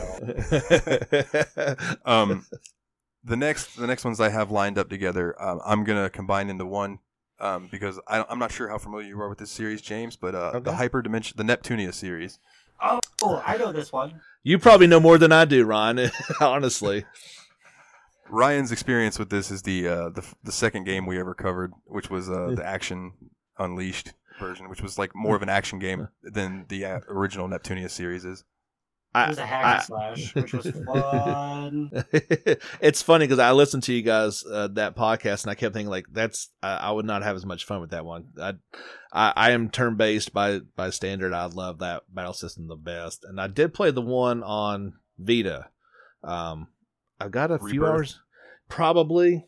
Um, it's it's good. Like it's quirky. Like I, I enjoy the humor of it more than anything else, and then the system was pretty pretty fun. I just I think about that time is when uh, we were moving. and I ended up losing my Vita for a while. Ooh, yeah, that'll do. only only recently found it again. So maybe one of these days I'll pick it back up. But um, I know the uh, the original three uh, came out on PS3, and people kind of were like, "Meh, they're all right," but they were very niche. And then they released the remakes, the Rebirth is what they called it, the series for one, two, and three for Vita, and those are much better. And those are the ones that got ported to PC. Okay, I think that's what I've got. Yeah. And and I was telling Ryan that yeah, what just be ready because once we get to those, they're turn based. It's completely different than the, the hack and slash game. it's turn based, but it's got the like the little fields that you, of attack that you can get into and move around. And I thought I, I thought it was a good battle system. I really did. All right, so next up is uh one that I don't know if any of us know what it is. Uh, Moero Chronicle. Oh, I do only because I've covered it for the podcast. Um, it's uh, a bit adult, I believe is. I- Uh, I was gonna say, is this is this one of the more adult games that's on there? Yeah. it's I there was I couldn't share many images. Uh, let's put it that way. It it Okay. it looks it doesn't look bad by any stretch, but yeah, it has got some mature things. It's coming for the Switch, or it is on the Switch right now. Yeah. One of the I uh I know that I uh I actually removed a game from our list that I didn't want to have to make Ryan play just because uh Hoon- HuniePop. okay, Which- I I didn't want to do that to him because I I didn't want like his old you know his girl to walk in and be like the fuck are you playing and why are there why are you playing a match 3 game to see naked women what are you doing That would probably be my reaction. Is like, what the fuck is this game? I I knew as soon as there's a couple games on this list that I know that as soon as I'm like, all right, this is the game we're playing, I'm gonna get a message like Dalton, what the fuck? I was just over here internally thinking, it's like, what do they mean by mature thieves? Is it nudity or is it like graphic violence? Because we already played Uh, Corpse Party. No, this is nudity. no. This is n- naked anime girls, man. Naked Very, anime girls. yeah, very uh, not often at all, if ever, do you get a whole lot of violent, violent stuff in in the JRPGs. It's more of the, it's fine in Japan nudity, but oh no, can't have it in America. Yeah, yeah, Uh, yeah. it's funny you, Um, that you mentioned that game. I don't. You guys know Shadow Elite? Um, does YouTube stuff. He's a big Um, no. JRPG guy. No, but I'm gonna have to look him up because I Yeah. love all things JRPG. Yeah, definitely give him a listen. He's on another podcast, and they asked that question. It's like, what game, you know, would would you be embarrassed to play in front of somebody? And he, he's played a bunch of them. He's a big anime type of guy, and that was the one game that he mentioned. it's like I didn't even know what was going on. It was so weird. I love it. all right, um, Ni no Kuni, Wrath of the White Witch. The original, the best. I I say that's actually the best PlayStation Three game on the system. Uh, Really? stu- I, in my opinion, and it's funny because it does have quote unquote Pokemon elements to it with the monster battling, which don't you know I despise. Uh, but I We're love. Pokemon fan. I'm not. Well, they they did it good because you've got three party members and each one has their uh, fam- familiars. Uh, that's who they fight with. But so you still control your members while the ones are, are auto battling. So it doesn't just you're not just throwing a one monster out there to fight a bunch of people. It's got a lot of strategy to it. But Studio Ghibli fully embraced that game, and it's like watching an anime at times. It pulls on your heartstrings. It it pulls you into this world. It just doesn't let go until the ending credits, and that's I can probably I think I've platinum like eight games, just not very many at all. That's one of them, and it took me about 200 hours to do because I just loved it so much. wow. it's you get 98% of the platinum in about 100 and then you got to do this one stupid thing with like crazy low percentages of doing it and it takes you forever but i just i had to have it Yeah, man. There's certain games like I told uh, I told Ryan that I'd really like the platinum platinum uh, Arkham Asylum at some point just because I really liked that game. It, it won't take me near as long as 200 hours. My goodness, but i Um, mean the game takes you 100 to beat anyway that's just that's a genre that i enjoy so I, it's not yeah, that's true. Um, so, so so how do you feel about Ni no Kuni 2? Uh, I mean, it's when you love a game, I think so much, no matter what that sequel does, it has to top that. So if it falls short, and especially if it changes it, it went to much more of an action RPG system without uh, much, you know, they got the higgledies in there that kind of help you, but it focused on the characters and their action. A lot of people actually like that. I did not. Um, they did not have a direct involvement from Studio Ghibli. It was rather just some people who had worked with the first game. Yeah. And you could tell the difference. Uh, graphically, obviously, a new system. It looked better, but it didn't feel better. And they took a long game, had about a 20 hour game of story, added a bunch of crap in there to make it longer with the town building and the, the big army mock battle things. It it was a train wreck. Like none of it really pulled you into anything. I beat it just because, but I had no desire to go back and play that game ever again. I got you. Yeah. So my first experience with Ni no Kuni was the second one on PS4, and I played some of it. I didn't never get any very far in it, but I was like, "Oh, this game's pretty cool. I'll come back to it when I'm done with Persona," and never did. But um, now that I've got both of them on PC, I, I have read everywhere that I need to play the first one to really enjoy it, and then but I read play the second one before you play the first one. That way, you don't judge the second one by the first one. Absolutely. And they don't really, they've got a few little nods to each other, but you don't have to play the first one to, to play the second one, unfortunately. I got you. All right, so I'm gonna skip over a couple because I'm now that I'm looking at them, I'm not exactly sure that they're JRPGs. But Um, so Is the Legend of Zelda in there? 'Cause no, no, it was uh, it was actually NieR Automata. it is, but I I've got I own it, but I haven't played it yet. I got you. Um, Persona 4 Golden, The Golden, right? Um, which f- fucking hooray for being on Steam! Yay! You've got. I mean, I like I said, I assumed that you were going to just bump that one up the list and play it immediately. But I I want, I wanted to. I wanted res- to. I respect you for not uh, manipulating the uh, the randomizer. Uh, so I'm old Yeah. school. I played Persona 4 when it came out on PlayStation 2. Loved every minute of it. Bought a Vita to play Golden because, well, I mean, the Vita is just a JRPG dreamscape. It's it's got everything. But that game, the best selling game on Vita, that's really all you need to know about how good that game is. That was the Uh, whole reason I wanted a Vita. I wanted a Vita just so I could play Persona 4 Golden. Yeah, you need it. I, they they definitely did good on the the PC port. I'll, I'll probably end up getting it a third time, but I I liked elements of three better, and I, ultimately five is is a better overall game. But some of the things they do in four are just uh, so well done. Um, I, I really couldn't say much more about this. It is a top top tier JRPG. All right. Um, have you played? So the next two on the list. Have you played the record record of Agarest War? Any Uh, of those games? Another one that sits on my shelf and I haven't uh, can't play them all. You know. Yeah, I, I got them and haven't haven't loaded them up, which is what I've done with a lot of these. You know, grab them when they're on sale and Yeah. never touch them. Yeah, I think I, I think I got it for a couple of bucks in a bin one day, and I'm I, you know, like I said, I'm a collector, so I'll have to do it in the collection. Um, Saga, Scar- Scarlet Grace, I believe it's called. Have you heard of this one? Yeah, I, I haven't played uh, any of those actually. There's a couple of them, but uh, no, haven't. Uh, it looks cool because it looks kind of like old school uh, Final Fantasy three, so it looked like something right up my alley. Uh, same art design and everything, but not, obviously not the the story elements. Yeah, yeah. Um, I I know this next one you're gonna you're gonna have something to say about um the remake of Secret of Mana. Oh God, why? Why? Uh, GameStop thought they had a cash cow, didn't they?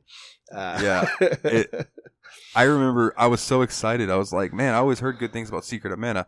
I'm gonna play this, and I got it on PS4. I was like, oh, what the fuck? What? Why? What is this? And I got it on PC just because it was stupid cheap, and it just added to the list of games to play. But yeah, I'm. I don't know. Give me your thoughts.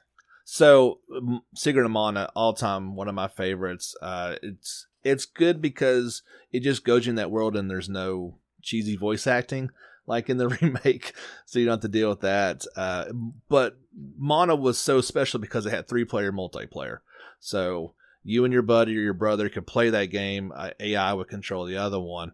And you, you you went into this awesome world, and so they make this remake, and I knew from the the first time I saw that game, and then I heard the voice acting, I was like, nope, hard pass. Not even. I'm not going anywhere near that. They are not getting one penny from me for doing this to this game. Hard no, bud. hard, hard no. All right, yeah, I, I figured that was going to be a reaction to it, but I wanted to ask anyway. Um, How dare they? That's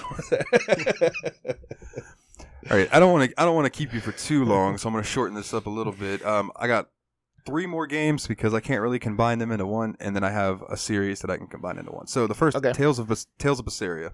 Berseria is excellent. Uh, it came after Tales of Zestiria, which I didn't actually love. I, again, one of those ones I played through till the end because I played most of the Tales games.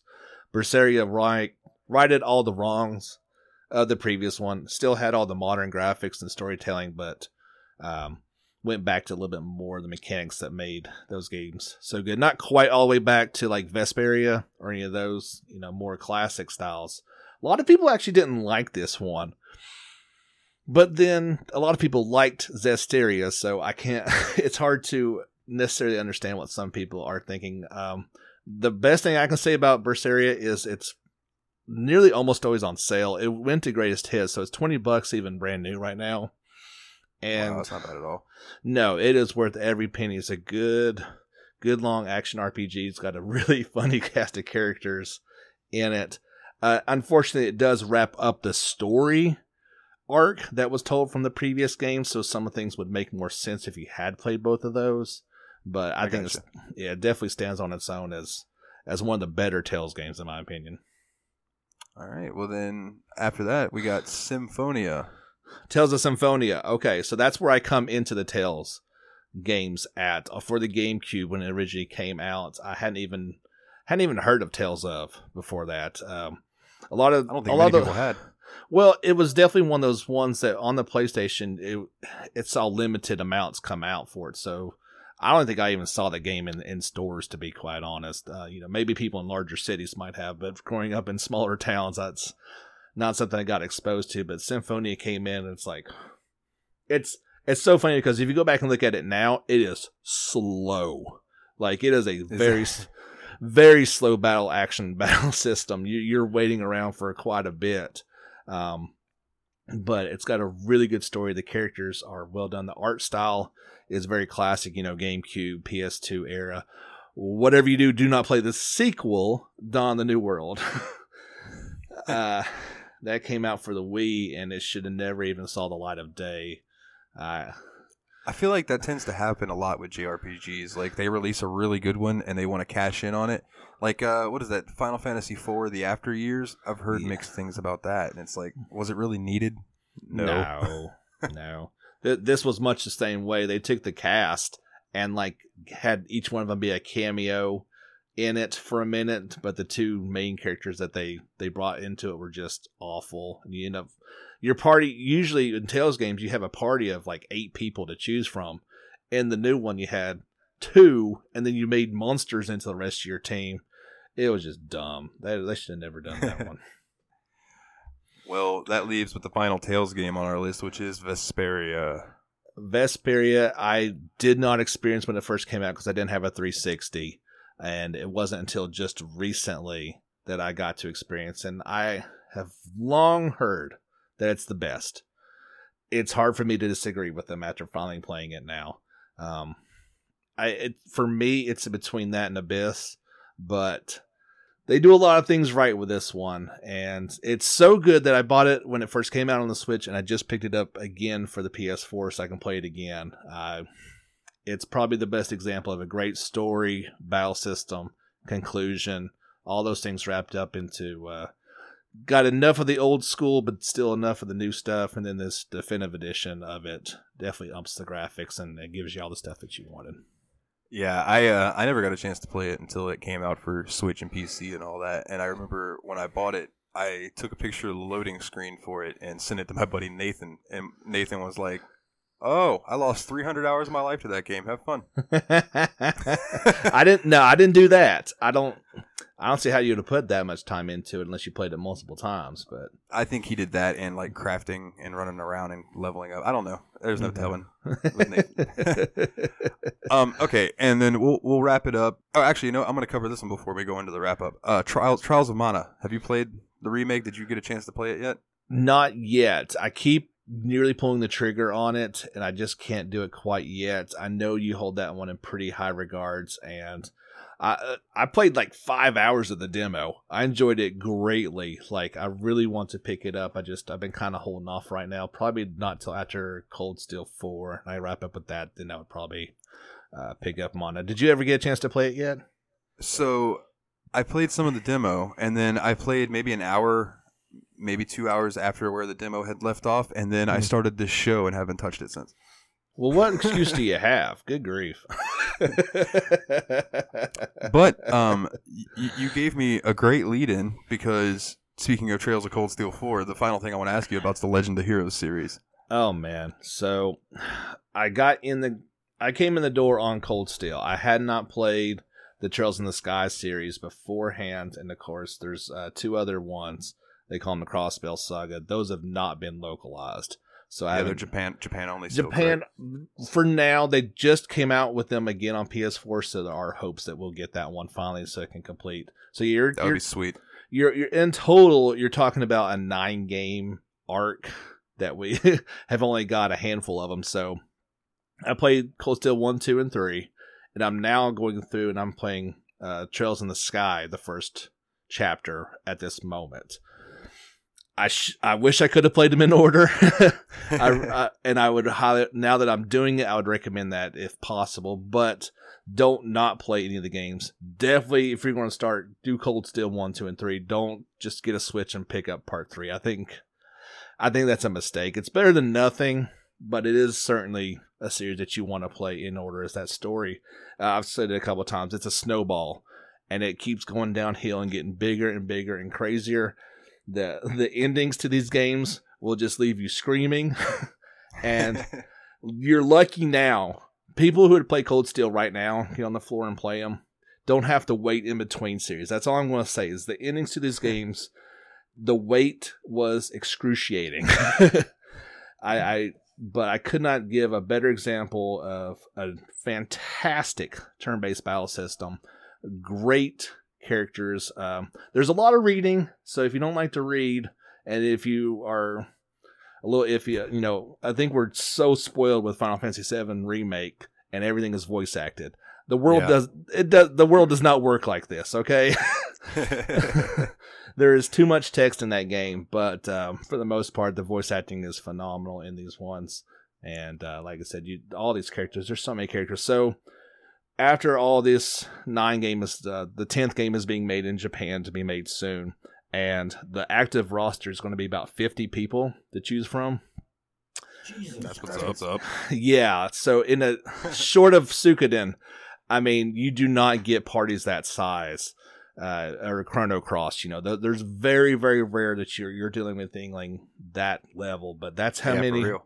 Those are the worlds that are combining, and they're the new ones. It's basically you know be called like the end game of the Avengers. That the, all these people are coming together, and even in part four, we're getting we're getting a good taste of that. But um, yeah, don't if you are any sort of JRPG fan, if you not play the Cold Steel, go on to Steam and get the Trails in the Sky first. But Yeah, then totally. if you if you've only got a PS4, then Cold Steel is your is your boy. Don't don't miss on that one. Now, I I know that uh, you started Trails in the Sky when I kind of had messaged you and we were talking about it, and I was like, dude, I'm really enjoying this game. Like it, there, there's something I, I don't know if it's campy or homey about it, the graphics and the way it looks, but like when I'm playing that game, I'm just in a good fucking mood, man. Like it just makes me happy. And I told Ryan when we started this show, if I had one trump card for this entire thing, like one thing that I can be like, no, we, we, we have to play that in order. Is if we have a Legend of Heroes game come up in the in the the cycle, then I want to do that, but I want to play those in order. Like Yeah. if that's the only series that we play in order on this show, I want it to be that because I know the story continues throughout the entire series.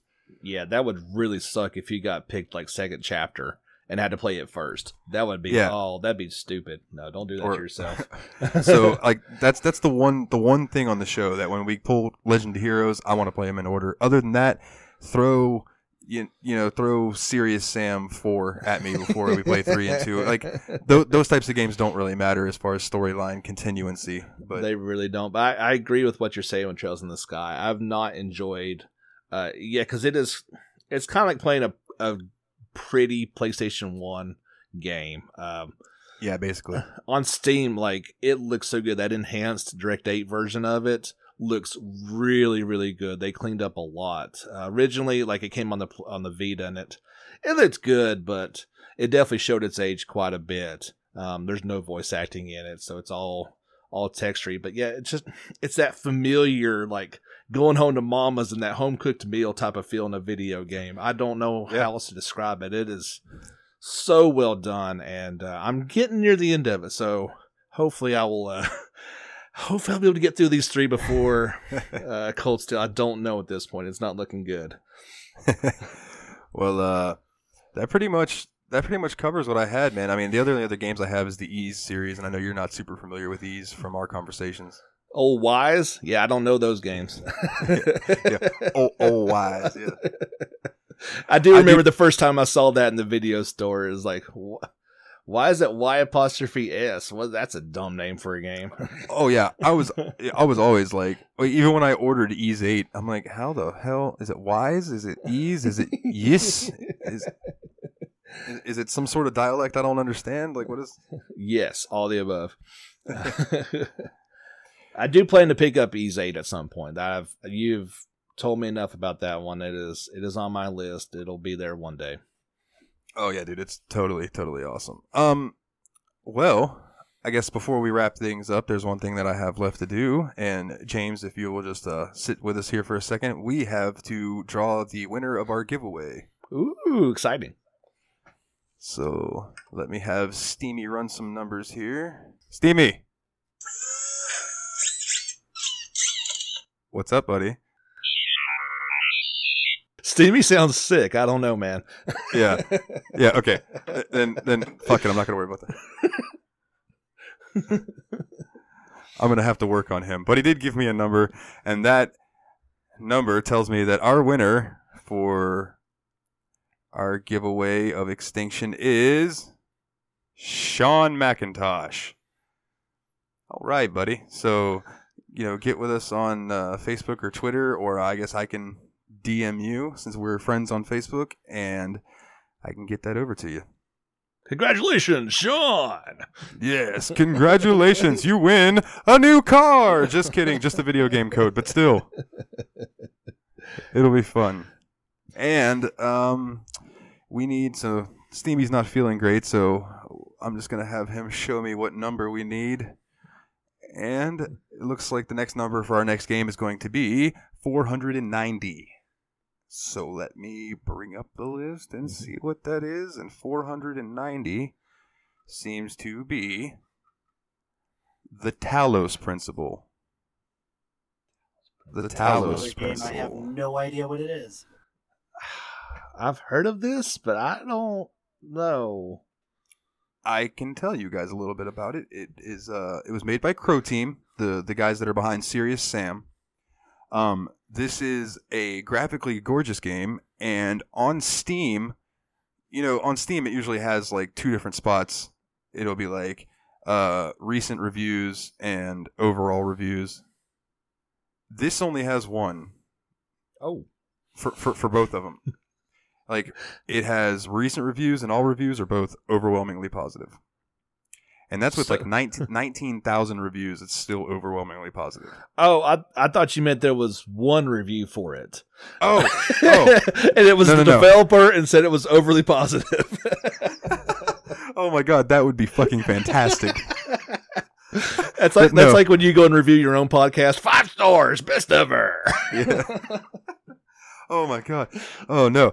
No, no, no. There's there's 19,288 reviews. But then, you know, GameSpot gave it a 9 out of 10, Eurogamer gave it a 9 out of 10, uh Gaming Trend gave it a 100 out of 100. Uh some fucking oh, what? called- Okay, whatever. Hundred out of hundred. Give me a break. it, it got a 5 out of 5 from somewhere else. Like so there's no telling. It's it's a puzzle game. That's what I do know. It's a puzzle game. Okay, I guess Um, uh, you could do that then. and it's it's more so I think you're a robot. All I really know about it is like you're a robot. You wander around these levels and you have to solve puzzles, almost like Portal in a way, but without the portal gun and such. So I don't know, but it should it should be hella interesting, man. It, you know, with the reviews and stuff, I'm I'm looking forward to it. Obviously, it's got something worth of uh, worth merit. You know, Sounds but- like a good time. I believe that uh, we can go ahead and start wrapping this up. Um, if you want to find us on Facebook.com slash the Steam Machine Podcast or at Twitter at Steam underscore podcast. See, I got it right the first time that time. Underscore. Fuck you, Ryan. um, and that's that's where you can find us. James, please let everybody know where they can find you, my good sir.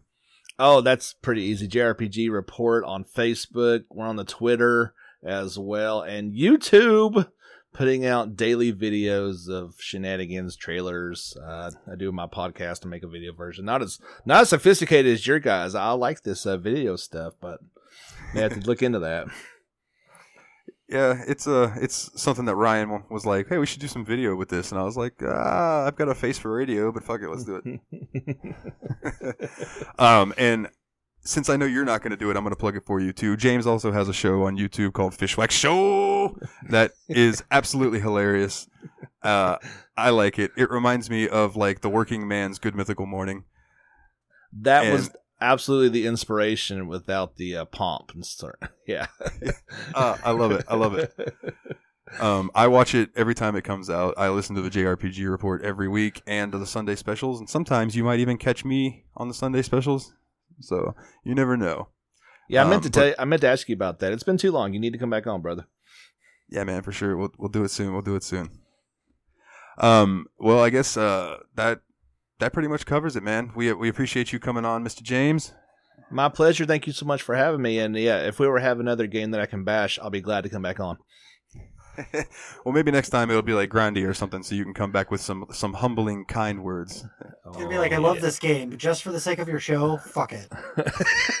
that sounds Or like what- something I would say. Yes.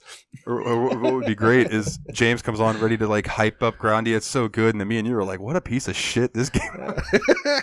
I give this the same score as I gave Corpse Party 3. Fuck it. oh, scores, scores. Uh, real quick, Final Fantasy VIII. I give it uh, an, an eight point five. yeah, 8.5. Yeah, yeah. Uh, And we know James gives it a negative four or something. I would. Okay, I'll be kind. I'll get a five and a half. Sure. Five. Okay, that's that's respectable. That's respectable.